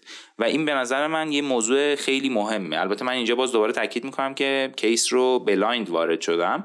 ولی اینو همینجا می‌خواستم تاکید بکنم به خاطر اینکه وقتی میگیم tenderness منتشر اگر درست معاینه کرده باشیم دیگه یعنی اینجا شما نمی‌تونید رد بکنید که بیمار شکم حاد نیست. حتی اگه تمام آزمایشاتش تمام گرافیاش و اینا نرمال بیاد شما باید به چیزهایی باز هم فکر بکنید که اتفاقات حادی هستن در داخل شکم و می‌تونه در چند ساعت آینده بدخیم بشه. خب واقعیت این استش که اونا به این معایناتی که انجام دادن و به نکاتی که تو گفتی توجه کردن و بیمار رو سطح دو تریاج می‌ذارن. اون اورژانس وقتی توضیح دادن ما متوجه شدیم به این ترتیب اداره میشه که بیماران سطح چهار و پنجش رو یک پزشک عمومی می‌بینه و بیماران سطح یک و دو و سه رو یک متخصص اورژانس. این بیمار میره سطح دو. بنابراین توسط متخصص اورژانس معاینه میشه. براش تشخیص acute abdomen می‌ذاره و بهش مایع میده آنتیبیوتیک میده NG می‌ذاره عکس ایستاده و خوابیده شکم و chest x-ray ایستاده ازش می‌گیره. یه سری آزمایش درخواست می‌کنه و یک سونوگرافی کامل شکم و لگن درخواست می‌کنه. خب خیلی خوبه. من تقریبا با همه کارهایی که انجام شده هیدریشن حتی آنتیبیوتیک حالا با یه ذره اغماز موافقم و به نظرم همه چی درست پیش رفته حالا یه ذره با سونوگرافی کامل شکم و لگن می‌دونید دیگه من همیشه مخالفم. یعنی این شکلی هم که وقتی ما می‌خوایم سونوگرافی شکم بکنیم چرا سونوگرافی کامل می‌کنیم؟ دلیلش اینه که ما نمی‌دونیم کجا رو می‌خوایم در واقع بررسی بکنیم دیگه. بیشتر اوقات من به بچه ها همینو میگم که توی سونوگرافی حالا رادیولوژیست هم اعتقادشون همین هست. میگن حداقلش اینه که بگید کجای شکم شما به پاتولوژی شک دارید که ما با اون نگاه بتونیم بریم ببینیم شکم رو. و منطقش هم همینه. یعنی خیلی موافق سونوگرافی کامل شکم و لگن حالا توی این بیمار نیستم. هرچند لگن اوکی یعنی می‌تونیم رحم و زمائم رو به عنوان یکی از محل هایی که ممکنه مشکل ایجاد کرده باشه هم در نظر بگیریم. ولی با سونوگرافی کامل شکم و لگن یه ذره بر من عجیب غریبه. هرچند که خب اشکالی نداره و بریم ببینیم که در ادامه چه بلایی سر بیمار اومده. حداقل برای بخش اورژانس سونوگرافی کامل شکم و لگن یعنی که من شکم مریض رو معاینه نکردم و نمی‌دونم دارم دنبال چی میگردم. دقیقا از نظر رادیولوژیستان وقتی می نویسیم سونوگرافی شکم کامل نظرشون اینه که خب پس شما نمی‌دونید دنبال چی دارید میگردید تو شکم. دقیقا همینطوره. علاوه بر این چیزایی که پزشک درخواست می‌کنه از همون اولم با توجه به اینکه تشخیصش یک شکم حاد بوده مشاور جراحی هم درخواست می‌کنه. منطقی کاملا. با جراح تماس می‌گیرن. جراح آنکال بوده. تلفنی گزارش میدن بهش شرایط بیمار رو. ایشون هم میگه که اون کارهایی که تا انجام شده درسته. بعد از اینکه آزمایش و عکس آماده شد مجدد با من تماس بگیرین آیدین فکر می‌کنی از تو خونه یه جراح به عنوان آنکال درسته که بیمار رو تعیین تکلیف بکنه؟ خیلی به نظر من سوال حیاتی از من پرسیدید. من همیشه هر جایی که صحبت می‌کنم میگم که جراح در واقع با اون نوک انگشتانش وقتی به شکم دست می‌زنه می‌تونه خیلی چیزها رو متوجه بشه که شاید من و شما هم دکتر حافظی متوجه نشیم. بنابراین کلا من همیشه اینو میگم میگم اگر یه روزی من جراحی خونده بودم نمی‌تونستم روزی که آنکال هستم تو بیمارستان نباشم. چون اگر که به من زنگ می‌زدن می‌گفتم بیمار اینجوریه باید می‌رفتم شکم مریض خودم معاینه می‌کردم. و اصلا غیر از این به نظر من هیچ کسی نمی‌تونه تصمیم گیری بکنه. و بر من خیلی عجیبه که یه عده پشت تلفن جراح ها می‌تونن تصمیم گیری کنن با در واقع صحبت تلفنی یک نفر دیگه. حتی دیدیم تو بیمارستان های آموزشی به نظر من باز خیلی عجیبه. حالا شاید جراح بتونن در مورد این موضوع نظر بیشتری بدن و ما رو راهنمایی کنن. ولی تو بیمارستان آموزشی مثلا اینترن معاینه می‌کنه بعد رزیدنت سال یک معاینه می‌کنه. بعد دیگه اینا زنگ می‌زنن به رزیدنت سال دو. حالا اگر اون خیلی آدم با وجدانی باشه ممکنه اونم بیاد معاینه بکنه. ولی دیگه سال سه و چهار رو اتند جراحی عملا تلفنی اینو میشنون. یعنی شما یه فرایندی رو دارید که بین 6 نفر معاینه اتفاق میفته و بعد به گوش شما می‌رسه. این اصلا قابل اعتماد نیست به نظر من. یعنی من اگه جراح باشم که حالا فعلا فکر کنم خوشبختانه نیستم اینجوریه که باید حتما شکم مریضی که دارن با من مشاوره می‌کنن در موردش برم خودم دست بزنم. چون اون دست زدن است که می‌تونه یه سری داده هایی به ما بده که هیچ آزمایش و عکس و نمی‌دونم سی تی اسکن و اینا ممکنه به همون اون داده ها رو ندن. این بحث علمیش بود که تو مطرح کردی و بسیارم مهمه. اصلا به نظر من تو همین 6 دست 5 دستی که به قول تو شهر حال میگرده کلی تغییر توش به وجود میاد. به اضافه اینکه اون نفر اولی که شکم معاینه کرده تجربه اون نفر آخر رو اصلا نداره. ولی نکته قانونیش با توجه به اینکه ما تو بخش قانونی الان تریاج داریم صحبت می‌کنیم این هستش که شما در صورتی که مشاوره اورژانس درخواست می‌کنین پزشک آنکال ظرف مدت سی دقیقه باید حاضر بشه توی اورژانس و بیمار رو معاینه بکنه. چیزی به اسم تل اوردر مشاوره تلفنی یا آنکالی از طریق تلفن از نظر قانونی ما اصلا نداریم. و اینا همش می‌تونه مشکلاتی رو برای اون پزشک ایجاد بکنه. البته دکتر حافظی این موضوعی که دارید مطرح می‌کنید واقعیتش اینه که به نظر من کاملا منطقی ها میگم من اگه جراح بودم حتما باید می‌رفتم خودم معاینه می‌کردم. ولی وقتی که یک تله اوردر میشه برام سوال شد. مسئولیتش اون فردی که داره پشت تلفن بیمار رو معاینه می‌کنه و اوردر میده در واقع خودش مسئولیت رو بر عهده گرفته دیگه. یعنی خودش داره میگه که من تلفنی قابلیت این که این بیمار رو اداره بکنم رو دارم. و نمی‌خوام بیام بیمار رو از نزدیک ببینم پس تمام مسئولیت بر عهده اون فرد باید باشه تو این شرایط. دقیقا همینطوره. منم منظورم این بود که تمام یعنی می‌تونه مشکلاتی رو برای اون جراح ایجاد بکنه. درست. نه شما مسئولیت از متخصص اورژانس دیگه ساقط میشه. در ساعت سه آزمایشات آماده میشه عکس هم آماده میشه. تو آزمایشاتش نکته مهمی که داشته یه لوکوسیتوزی داشته البته خیلی زیاد نبوده حدود 11500 با شیفت به چپ یعنی PMN 83 درصد داشته. چست ایکس هوای آزاد زیر دیافراگم نداشته ولی توی عکس شکمش یک loop ی که تقریبا توی قسمت hypogaster دیده می شده و haustra داشته یعنی به احتمال زیاد روده بزرگ بوده دیده میشه. پزشک متخصص اورژانس شک می‌کنه که volvulus باشه. به خاطر همین تمام این مستندات رو برای جراح میفرسته و جراح هم تایید می‌کنه که احتمال volvulus هست ولی فعلا بیمار تحت نظر باشه. من صبح به احتمال زیاد میبرمش اتاق عمل ولی خودم میام. مریض رو می‌بینم. من یه چیزی هم در مورد این فرستادنه بگم. واقعیتش اینه که خیلی ناراحت کننده است برای من دیگه. یعنی جراحی از تو خونش می‌خواد مثلا آزمایشات یا گرافی یا سیتی یه بیماری رو ببینه.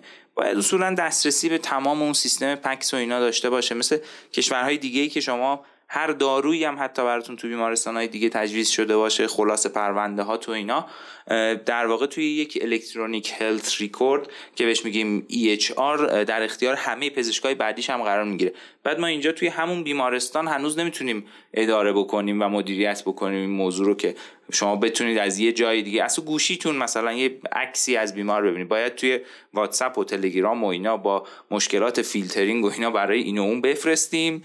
تا در نهایت یه جوابی ازش بگیریم که اصلا خیلی عجیبه دیگه. برا من ناراحت کننده است. دوست داشتم این درد دلرم این وسط بکنم واقعا. خوشبختانه می‌دونی که تو بیمارستان ما الان این شرایط فراهم هست. یعنی ما داریم میریم به این سمت. ولی نکته ای که وجود داره ارتباط بین بیمارستانی هنوز توی ایران و حتی توی پایتخت وجود نداره. یعنی اگه یک مریضی چهار ساعت قبل بیمارستان دیگه رفته باشه شما باید قاعدتا الان که اومده پیش شما بتونین مستندات اون بیمارستان رو هم ببینین و اینو الان نمی‌تونین ببینین. نمی‌دونین اونجا چه اتفاقی افتاده. این تو تایید صحبت شما بود و در ادامه این که بیمار ابزرو میشه NPO میشه بهش مایه میدن. و یه نکته می‌خوام بگم. ما نگاه کن آیدین ما توی اورژانس که شیفت میدیم واقعیت اینه که ما خب خسته میشه ما معمولا دو نفره شیفت میدیم دم صبح معمولا نفر یک ساعت یک ساعت و نیم. حالا یا میریم تو اتاق میشینیم که این مقدار فکرمون آزاد بشه. بعضیا میرن دراز می‌کشن بعضی میرن میشینن و در حسات هر کی هر جور دوست داره که استراحت مختصر می‌کنه. توی همین بیمارستانم این اتفاق میفته یعنی اینکه اون پزشک عمومی و اون متخصص اورژانس میگن ما هر کدوممون یک ساعت یک ساعت و نیم بریم استراحت بکنیم. اول پزشک عمومی میره استراحت می‌کنه و بعد متخصص اورژانس ساعت 6 تا 8 صبح. تو ساعتی که حالا اون استراحت می‌کرده و تو بخش نبوده پزشک عمومی می‌خواسته دیگه بخش رو جمع جور کنه که وقتی که پزشکای جدید اومدن بتونه حالا اطلاعات رو انتقال بده به این مریض که می‌رسه می‌بینه این مریض درد زیادی نداره. یه لوکوسیتوز خفیفی هم داره تحت نظر جراح هست باهاش چند کلمه صحبت می‌کنه و می‌بینی که اصلا بیمار الان دیگه هیچ علامتی نداره. حداقل از نظر اون اینطور بوده. بنابراین میگه من فکر می‌کنم شما گاستریت داشته باشی.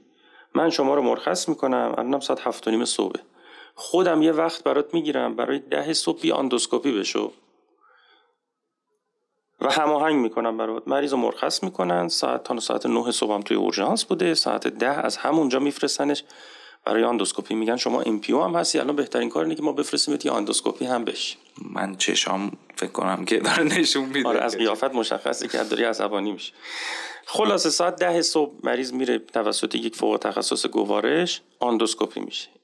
من با اون فوق تخصص گوارش همون تو جلسه صحبت کردم و گفتم شما زمانی که می‌خواستی آندوسکوپی شکمش رو معاینه کردی ایشون گفتن که درد زیادی نداشت. و احتمال من می‌دادم که معاینه زیادی انجام نشده بود فقط آندوسکوپی انجام شده خب آخه باز آندوسکوپی هم اندیکاسیون نداره. آخه برای گاستریت ما آندوسکوپی نمی کنیم بیمار واقعا. این خب حالا خودت می‌دونی دیگه یه اتفاقاتی که داره میفته و مشکلاتی متاسفانه آره این موضوع که ما procedure های بسیار زیادی و برای خیلی از بیمارا انجام میدیم که اصلا هیچ نیازی ندارن.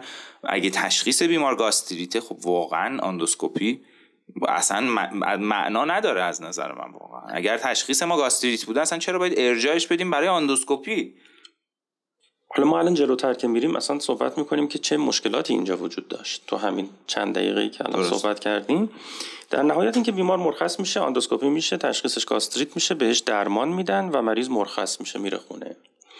میره خونه ساعت یک بعد از ظهر فرداش. یعنی حدود ساعت 11 12 صبح از اونجا مرخص شده بوده. فردا ساعت یک بعد از ظهر با درد شدید شکم تهوع استفراغ مکرر مراجعه می‌کنه به یک بیمارستان خصوصی دیگه تو همین شهر تهران. اونجا براش تشخیص شکم حاد مطرح می‌کنن و معاینه اون موقع پریتونیت بوده. بیمار منتقل میشه به اتاق عمل و تشخیص ولولوس سکوم. براش اونجا توی اتاق عمل گذاشته میشه بیمار جوژنوستومی میشه و بخش قابل توجهی از روده باریک و شروع روده بزرگ سکون بوده رو بر میدارن و منیز آناستوموز هم نمیشه و چند کیفیت زندگیش عملا بسیار کاهش آره خب این بسیار مشکل ساز میشه. مریض با یک جوژنوستومی مرخص میشه و چند ماه بعد مجدد آناستوموز میشه و زمانی که توی جلسه کمیسیون حاضر شده بود و صحبت می‌کرد در ظاهر کاملا طبیعی بود و رغم اینکه خب می‌گفت من یه سری مشکلات گوارشی, گوارشی دارم که شما الان شاید نبینین ولی من دارم باشون دست و پنجه نرم می‌کنم. بریم آیدین با هم دیگه یه آنالیز بکنیم ببینیم چه اتفاقاتی افتاد. چه کسایی تو این کیس درگیر بودن؟ یک متخصص اورژانسی که مریض رو دیده. دو جراحی که باهاش مشورت کردن و آنکال بوده. سه اون پزشک عمومی که مریض مرخص کرده. چهار نظامات بیمارستان. ترخیص بیمار رو توسط اون پزشک عمومی قبول کرده و آخرم اون پزشک متخصص گوارش که مریض رو ساعت ده صبح آندوسکوپی کرده. در ارتباط با متخصص اورژانس نظرت چیه؟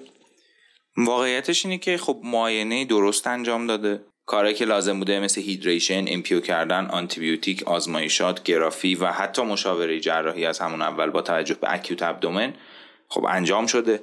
واقعا من ایرادی نمی‌تونم بگیرم اینجا و این شکلی هم که آفرین دست شما درد نکنه. اگه صدای منو دارید میشنوید خیلی ممنونم ازتون که انقدر دقیق بیمار رو دیدید و کاراشو انجام دادید. در مورد متخصص اورژانس.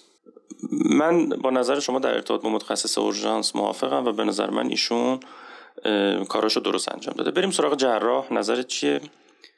در مورد جراح واقعیتش اینه که خب بیمار رو که ترخیص نکرده بوده و بیمارم حالش خوب بوده علائم حیاتیش هم قابل قبول بوده. علائمی به نفع پریتونیت و اینا حداقل تا لحظه ای که بیمار مرخص شده بوده و خونه رفته بوده کسی دتک نکرده بوده.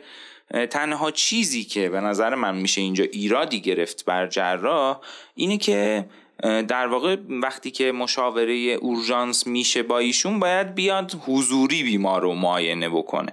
ولی حالا مسئولیتش رو بر عهده گرفته از نظر قصور پزشکی تنها چیزی که براش می‌تونه مطرح بشه اینه که یک در واقع خطای انضباطی انجام داده. یعنی یه چیزی که باید میومده حضوری می‌دیده رو تلفنی دیده و حالا مسئولیتش هم قبول کرده مشکلی هم نداشته از این جهت. فقط این خطا رو من می‌تونم برای جراح بگیرم که این در واقع قصوری توی مرگ بیمار دیگه اینجا اتفاق نیفتاده برای جراح. در واقع شما می‌تونید فقط یک تذکر مثلا کتبی بهش بدید توی پرونده به شکل انتظامی. یعنی اصلا هیچ ارتباطی به مرگ بیمار نداشته کاری که جراح کرده. همون اصطلاحی که تو قبلا استفاده کردی یعنی در واقع علیتی بین اقدامی که جراح کرده با آرزه ای که اتفاق افتاده چون ایجاد نشده بنابراین شما دیه ای متوجهش نیست ولی از همون دادسرا معرفی میشه به سازمان نظام پزشکی برای اینکه تذکرات رو حالا اونجا بهش بده. خب در ارتباط با پزشک عمومی که بیمار رو ترخیص کرده چه نظری داری؟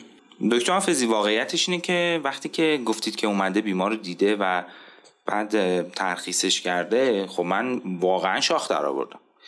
چرا؟ به خاطر اینکه نه دلیلش اینه که چون پزشکی عمومی بوده. صحبت من اینه که وقتی توی پرونده اومده یک متخصص طب نوشته که تندرنس جنرالیزه شکم حداقل تو اولش که معاینه شده وجود داشته.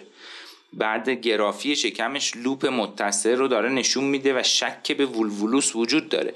و یک جراح هم بیمار رو دیده و این شک رو تایید کرده گفته من خودم باید بیام بیمار رو معاینه بکنم از نزدیک صبح. وقتی همه اینا وجود داره و قشنگ مشخصه که بیمار به چه سمتی رفته اینکه با وجود همه این شواهدی که مستند شده توی پرونده یک نفر حتی میگم مثلا شخص من برم این بیمار رو ببینم معاینه بکنم خیلی جسارت زیادی در حدی که این جسارت دیگه از منطقه در واقع تصمیم گیری لاجیکال به نظر من خارج شده. من آدمی هم که خیلی از اوقات خیلی از بیمارها رو با ریت بالاتری ترخیص می‌کنم. یعنی معتقدم که بیماری که از اورژانس سودی نمی‌بره نباید تو اورژانس باشه. کلا اعتقادم اینه شما می‌دونید و دیدید. ولی همچین بیماری با این چیزایی که نوشته شده توشو چجوری رفته مرخص کرده واقعا به نظر من اشتباه بزرگیه. بعد یه نکته ای که وجود داره اینه که وقتی که مثلا ما میریم استراحت می‌کنیم و یه نفر دیگه ای الان مسئولیت داره توی بخش و میره بیمار منو مثلا مرخص می‌کنه که تحت نظر گرفته بودم دیگه اون ترخیصه با مسئولیت اون آدم اتفاق افتاد یعنی من گفتم بیمار بمونه ولی شما میرید بیمار رو می‌بینید و با مسئولیت خودتون مرخصش می‌کنید. یه همچین اتفاقی اینجا افتاده. و به نظر من یه قسمت زیادی از این قصور و در واقع اتفاقاتی که بلایی که سر بیمار اومده بر عهده این پزشک عمومی خواهد بود و اینکه به نظر من تو این شرایط خب یه مقدار احتیاط اقلانی حداقل واجبه. من اگه بودم پزشک عمومی جای این آدم می‌رفتم مثلا اون کسی که متخصص بورژانس بود و الان رفته بود استراحت بکنه یه در می‌زدم می‌گفتم ببینیم مریض الان مثلا حالش خوبه. من می‌تونم مرخصش بکنم. شما دیدیش از اول. من خیلی اطلاعات در موردش ندارم. مثلا چه جوری بوده شرایطش و اینا.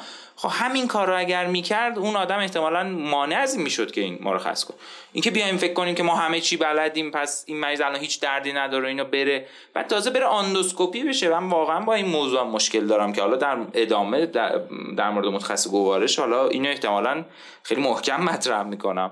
ولی در نهایت به نظر من یه قسمت عمده قصوری که اتفاق افتاده بر عهده این پزشک عمومی که بیمار مرخص کرده. نه به خاطر اینکه پزشک عمومی ها به خاطر اینکه بیمار یکی دیگر رو با این شرایطی که ما داشتیم می‌گفتیم مرخص کرده. حالا ممکن بود برعکس باشه و مثلا یه پزشک عمومی یه همچین تشخیصی گذاشته باشه و جراح هم همچین تاییدی کرده باشه بعد مثلا متخصص اورژانس بیاد مرخص کنه. هیچ فرقی از نظر من اینجا نمی‌کنه. اینو تاکید می‌کنم که متوجه بشن دوستان که دارن میشنون که از نظر من پزشک پزشک فرقی نمی‌کنه.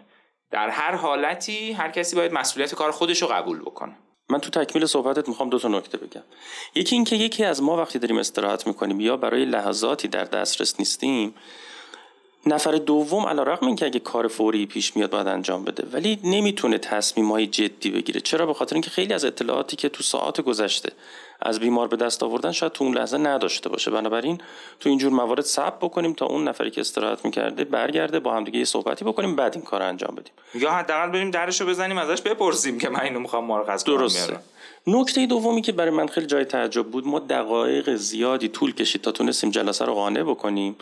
که درسته که پزشک متخصص اورژانس توی پرونده اسمش به عنوان پزشک معالج ثبت شده بوده ولی توی این مورد مسئولیتی نداره چون یک نفر دیگه اومده اینو ترخیص کرده. واقعا طول کشید قانع کنید. آره و می‌دونین که اونا میگن که پزشک معالج مسئولیت ترخیص داره و ما تونستیم این توضیح بدیم که نظامات بیمارستان مشکل داشته و مهر پزشک عمومی رو برای ترخیص بیمار یک پزشک دیگه قبول کرده. عین اینه که من برم تو بخش گوارش به عنوان متخصص اورژانسی مریضی رو ترخیص بکنم. بدون اینکه اون متخصص گوارش در دسترس باشه و در اطلاع رسانی بهش بشه مریضش از بیمارستان بره بیرون. مسئولیت با اون نیست. مسئولیت با منه و اون بیمارستانی که واحد ترخیصش مهر منو پای اون پرونده قبول کرده. البته من این توضیحی دوست دارم اینجا بدم. ببینید اورژانس چون ماهیتش متفاوته. یعنی متاسفانه متاسفانه اینجوریه که مدیرای ما رئیسای بیمارستان ما ما خودمون دیدیم چند بار با هم دیگه دیدیم مثلا این اتفاق افتاده. رؤسای بیمارستان های ما یا مسئولین بالاتر مثلا توی وزارت خونه درک صحیحی از رشته اورژانس و بخش اورژانس و فرایندهاش ندارن. مثلا اینجوریه که خب ما توی بخشای دیگه بیماری بستری میشه پزشک معالج یا پزشک مسئول یه نفریه. از اول تا آخر بستری هم حالا یه ماه می‌خواد طول بکشه سه روز می‌خواد طول بکشه در نهایت همون آدم می‌تونه مرخصش بکنه. توی اورژانس خب ما چرخشی کارمون و در تمام دنیا هم به همین شکله. اگه بخوایم اینجوری باشیم که مثلا اگر پزشک معالجی که اول تو پرونده نوشته شده حتما مسئولیت داره خب خیلی مسخره است. مثلا الان تو اورژانس های ما تو اورژانس های دولتی ما اینجوریه که بیمار ممکنه چهار روز پنج روز یه هفته تو اورژانس بمونه در اصطلاح boarding patient بعد یک هفته که من مثلا رفتم مسافرت اصلا نیستم شما بیاید بیماری که اون روز اول به اسم من در واقع پرونده خورده بوده رو مرخص بکن. خب من هیچ مسئولیتی نباید داشته باشه خیلی منطقیه و به نظر می‌رسه این موضوع ناشی از عدم شناخت صحیح از رشته و فرایندهای رشته است که دوست داریم اینجوری اگر کسی داره صدای ما رو میشنوه و از مسئولین امر در این زمینه هست بدونن که این تغییر این یعنی تفاوت برای رشته اورژانس وجود داره.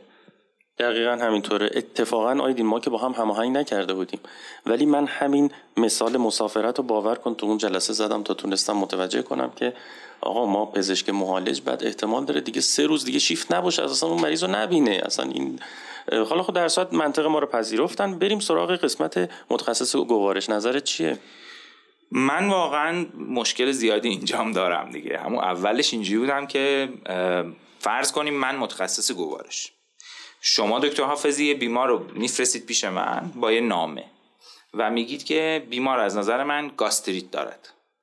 خب من به عنوان متخصص گوارش دیگه گاستریت رو باید بشناسم دیگه. بیماری خیلی شایع بسیار زیاد می‌بینیم و درمان خیلی راحت و خیلی ساده است و کلا هم خوشخیمه دیگه. مشکل خاصی هم ایجاد نمی‌کنه. اینکه شما به من یه نامه بدید که بیماری گاستریت داره و بیاد پیش من من به عنوان متخصص گوارش واقعیتش این که از نظر علمی خب نباید آندوسکوپیش کنم. این یک. من یه مشکل با این دارم که چرا آندوسکوپیش کردی این بیمار چون می‌دونید وقتی که شما یه پروسیجر ادوانس مثل آندوسکوپی انجام می‌دید برای همچین بیماری که درد شکم هم داره یه مقدار به نظر من دارید بهش اطمینان کاذب می‌دید به خاطر اینکه بیمار درد شکم داره. بعد میگه که خب من آندوسکوپی شدم تو میدم هیچ چیزی دیده نشد. و یه خیال راحت تری پیدا می‌کنه. حتی وقتی میره خونه میگه دردم بدتر شده میگه خب من آندوسکوپی شدم. اگه این آدم آندوسکوپی نمی‌شد شاید اونقدر خیالش راحت نبود و واقعا شاید زودتر میومد بیمارستان. خب این خیلی مهمه. یعنی ما عواقب کارهایی که داریم می‌کنیم و اصلا در نظر نمی‌گیریم. من حتما یه قسمتی از قصور رو به خاطر این موضوع می‌زدم چون باعث تاخیر در اومدن فرد به بیمارستان شد. یعنی این اطمینان بخشی کاذب باعث این شده. این جدا. ما یه مشکلی که خب در تمام دنیا داریم و حالا فقط مشکل ما نیست این تانل ویژن هست. یعنی هر چی رشته های پزشکی دارن تخصصی تر و فوق تخصصی تر میشن اون فردی که فوق تخصص گوارشه فقط داره به اون سمت خودش نگاه می‌کنه. من اینو به عنوان یه ایراد در سیستم پزشکی می‌بینم ها. اصلا یکی از دلایلی که اورژانس رو دوست دارم همینه که شما تو اورژانس نمی‌تونین تانل ویژن داشته باشید ولی آخه اینجا یه بیماری که می‌خوایم آندوسکوپیش کنیم و شکایتش درد شکمه من به عنوان متخصص گوارش دیگه معاینه شکم رو باید انجام بدم قبل از اینکه آندوسکوپیش کنم. یعنی به نظر من این معاینه انجام نشدن و همینجوری مریض خوابوندن و دارو بهش دادن و آندوسکوپیش کردن و در نهایت هم با اطمینان مرخصش کردن یه گناه بیشتری هم روی گردن این متخصص گوارش می‌ذاره. مخصوصا حالا من نمی‌دونم شاید پرونده ای چیزی هم بهش داده بودن یعنی خلاص پرونده ای دست بیمار بوده که وقتی رفته پیشش گفتن که آره مثلا جراح هم مریض دیده شک به شکمه ها داشت. اگه همچین مدارکی هم وجود داشت که دیگه خیلی بدتر میشه اوضاع. ولی فرض می‌کنیم که وجود نداشت. خوشبینانه این که وجود نداشت. اگر وجود نداشت یه نفر میاد پیش من متخصص گوارش و میگه من درد شکم دارم. با وجود اینکه یک نامه گاستریت دستمه خب من اول درد شکم بیمار رو یه معاینه می‌کنم. بعد اندوسکوپیش می‌کنم. به نظر من خیلی اینجا هم واقعا چند تا خطای complex در واقع تو هم تو هم اتفاق افتاده و باعث شده که بیمار متاسفانه دچار این عارضه ها بشه. من این دو نفر رو یعنی پزشک عمومی و متخصص گوارش هر دوتاشون رو قصور می‌زدم برش درسته. البته بیشک اون نظامات بیمارستان یعنی مسئول فنی بیمارستان هم باید حتما اصول به نظر من می‌خورد چون اون ترخیص بیمار با مهر یه نفر دیگه انجام شده بود و این اصلا قابل قبول نیست. خلاصه در نهایت اینکه اونجا خیلی بحث شد. در واقع دکتر حافظی نه که نتونیم مرخص کنیم چون مثال زدیم گفتیم ممکنه یه هفته بعد من مریضی که به اسم شما بوده رو مرخص کنم. ولی اینکه تو یه شیفت باشه و ما مشخص کردیم بیماران سطح یک و دو و سه رو فقط متخصص اورژانس می‌تونه ببینه بیماران چهار و پنج و در واقع پزشک عمومی می‌تونه ببینه. تو همون شیفت دیگه پزشک عمومی که 4 و 5 و مسئولیتشو بر داره نمی‌تونه بیاد بیمار سطح 1 و 2 رو مرخص کنه. این به نظر میاد آره اینجا این اشتباه آره منطق ایجاد اینه. شده. این بله. منطق این هست. خب در نهایت اونجا خیلی بحث شد. و من نمی‌خوام بگم من چه رأیی دادم ولی رأی نهایی این شدش که می‌دونید که در ارتباط با این بیمار شما نمی‌تونین قصور رو از درصد دیه کامل یک انسان مشخص بکنید. بنابراین میایین شما از دیه روده بله. مشخص می‌کنیم که هر کدوم چند درصد قصور داشتن البته من می‌دونید که کلا مخالف اینجوری حساب کردنم قبلا هم صحبت کردیم در موردش و بیشتر مثلا من اون چند ماهی که بیمار ژژنوستومی داشته به نظر من کیفیت زندگیش خیلی افت کرده و اونجا باید مثلا درصد قصور بیشتری میخور برای اون تایم و بعدش حالا الان خوشبختانه بهتر شده. خب درصد قصور یه مقدار کمتر و اینجوری بیشتر دوست دارم حساب بشه. بله. ولی در هر حال گفتیم ما قوانین رو نمی‌تونیم تغییر بدیم. این پیشنهاد منه چون واقعا صرفا به این نگاه بکنیم که طرف دیه رودش چقدر بوده خیلی فرق می‌کنه. با اینکه کیفیت زندگیش در طی این مدت متفاوت بوده. اصلا مثلا مهمونی شاید نمی‌تونسته بره خجالت میکشته با کیسه ای تو شکم بفروشمش که توش مدفوع هم هست مثلا یه جایی بره اینا خیلی به نظر من مهمه و باید از این به بعد حداقل سعی بکنیم که در محاسبه دیه و اینا در نظر بگیریم این موضوع رو. تو اپیزود قبلا وقتی صحبت کردیم در مورد تورشن تستیس صحبت کردیم کیفیت دوتا تستیس نسبت به هم دیگه و این چیزای ابهاماتی که وجود داره تو بله. حکمایی که تو عرش اعضا هست. در نهایت اینکه بیمار جراح معرفی شد به سازمان نظام پزشکی برای اینکه تذکرات انضباطی لازم بهشون داده بشه. پزشک عمومی قصور خورد به میزان 5 درصد و مسئول فنی هم به میزان 5 درصد. متخصص اورژانس تبرئه شد. متخصص گوارش بر اساس رأی جمع اوشون هم تبرئه شد و در نهایت با 10 درصد قصور و ارجاع جراح به سازمان نظام پزشکی پرونده بسته شد. من نقد دارم دیگه بر این حکم. درست نهایی شد اینا ولی من همیشه میگم دوست دارم که احکام رو به شکل نفر سوم ببینم و نقد کنم. واقعیتش اینه که من در مورد متخصص گوارشم گفتم یه موضوع ببین ما در وقتی در مورد قصور صحبت می‌کنیم توی اپیزودهای قبلی من چهار تا فاکتور در مورد قصور رو صحبت کردم. اینکه چقدر موثر بوده اون کاری که ما کردیم؟ یعنی علیت یا همون causality یعنی چی بوده هم به نظر من مهمه و اینجا به نظر من این متخصص گوارش با آندوسکوپی کردن که یک advanced treatment هست یا advanced diagnosis procedure هست اینجا اطمینان خیلی کاذبتری به بیمار داده این این واقعا نمی‌دونم حالا اونجا در مورد این موضوع صحبت شد که اطمینان کاذب با آندوسکوپی میشه داد به بیمار و خود بیمارم خب حضور داشته زنده بوده. می‌تونسته این موضوع بگه بگه که چون آندوسکوپی شدم و فکر می‌کردم آندوسکوپی خب خیلی چیزها رو می‌تونه به من نشون بده بنابراین حتما مشکل جدی نداشتم که رفتم خونه و دیرتر اومدم بیمارستان وقتی که دردم بدتر شد. این به نظر من باید حتما به سمت قصور می‌رفت. حالا غیر از اینکه همه رو نباید آندوسکوپی بکنیم که من باز اینم مطرح کردم. یه مشکل دیگه هم که وجود داره و من اون موقع از دید اون متخصص گوارش به قضیه نگاه می‌کردم یه خلاصه پرونده همراه بیمار بوده که بیمار 7 8 ساعت تو اورژانس تحت نظر بوده جراح هم دیدش متخصص اورژانس هم دیده ترخیص شده و رضایت هم نداده. شاید این دید تو ذهنش ایجاد شده که خب جراح وقتی مریض مرخص کرده احتمال زیاد اونا ولی در اصل توجیه قابل قبولی برای ما نبود. چون خیلی طول کشید آیدین بریم سراغ تیک هوم مسیج بله. شرح حال معاینه فیزیکی و مستندسازی آن چیزی که در اورژانس اتفاق میافته در پرونده بسیار مهمه. بعضی بیماری ها هست که برخلاف چیزی که من همیشه مخالفت می‌کنم باهاش. یعنی میگم از اول مشاوره نذارید. بعضی از بیماری ها رو واقعا شما با تشخیص هاد به نظر می‌رسه که از اول نیاز به مشاوره جراحی رو دارید. یا مثلا بیماری که دیگه واضحا یه واریس مری داره جی آی بلیدینگی کرده خب این از اول مشاوره داخلی باید بشه چون در نهایت بره آندوسکوپی بشه بیمارمون. و امثال اینها خب وجود داره. مثل باز قبلا داشتیم torsion testis رو صحبت کردیم توی اپیزود قبلی. خب اینجا ما مشاوره اورولوژی یا جراحی رو از اول می‌تونیم بذاریم وقتی شک بالایی داریم. اینجوری نیستش که همیشه از اول سعی کنیم مشاوره نذاریم یا ویزیت نذاریم. و این موضوع در واقع این شبهه اینجا کاملا دیگه برامون برطرف شد تو این case.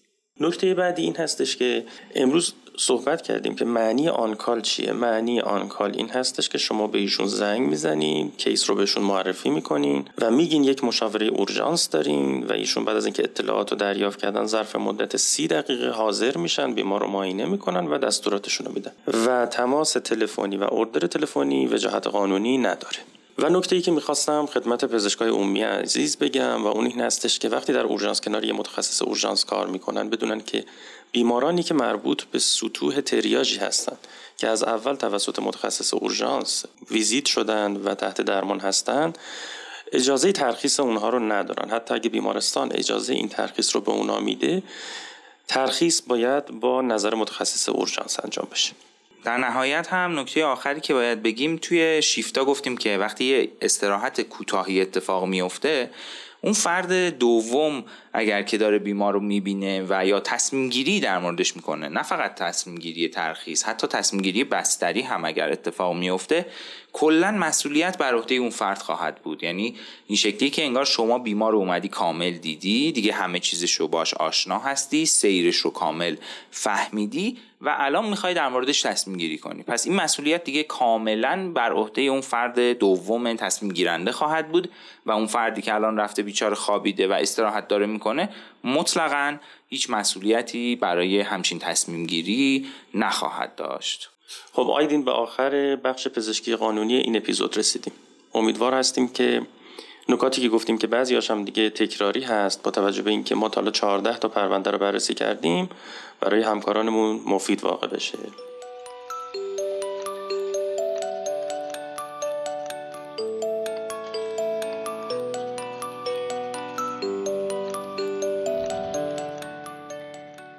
خب دیگه رسیدیم به آخر این اپیزود تریاج که امیدوارم مورد پسندتون بوده باشه. می‌دونم که خیلی ها ممکنه این مؤخره رو گوش نکنن ولی اگه الان دارین صدای منو میشنوین می‌دونم که شما دوست خیلی خوبی برای پادکست ما هستین. پس دست به جنبونید و اگه شنیدن تریاج رو دوست داشتین اونو تو شبکه های اجتماعیتون به بقیه هم معرفی کنید. لایک کردن و نظر دادن هم تو پیجای پادکست لطفا یادتون نره که اینجوری به آدمای بیشتری صدای ما رو میرسونید. امیدوارم تا یک آبان که اپیزود بعدیمون منتشر میشه. تنتون نیازمند طبیبان تپ اورژانس نباشه.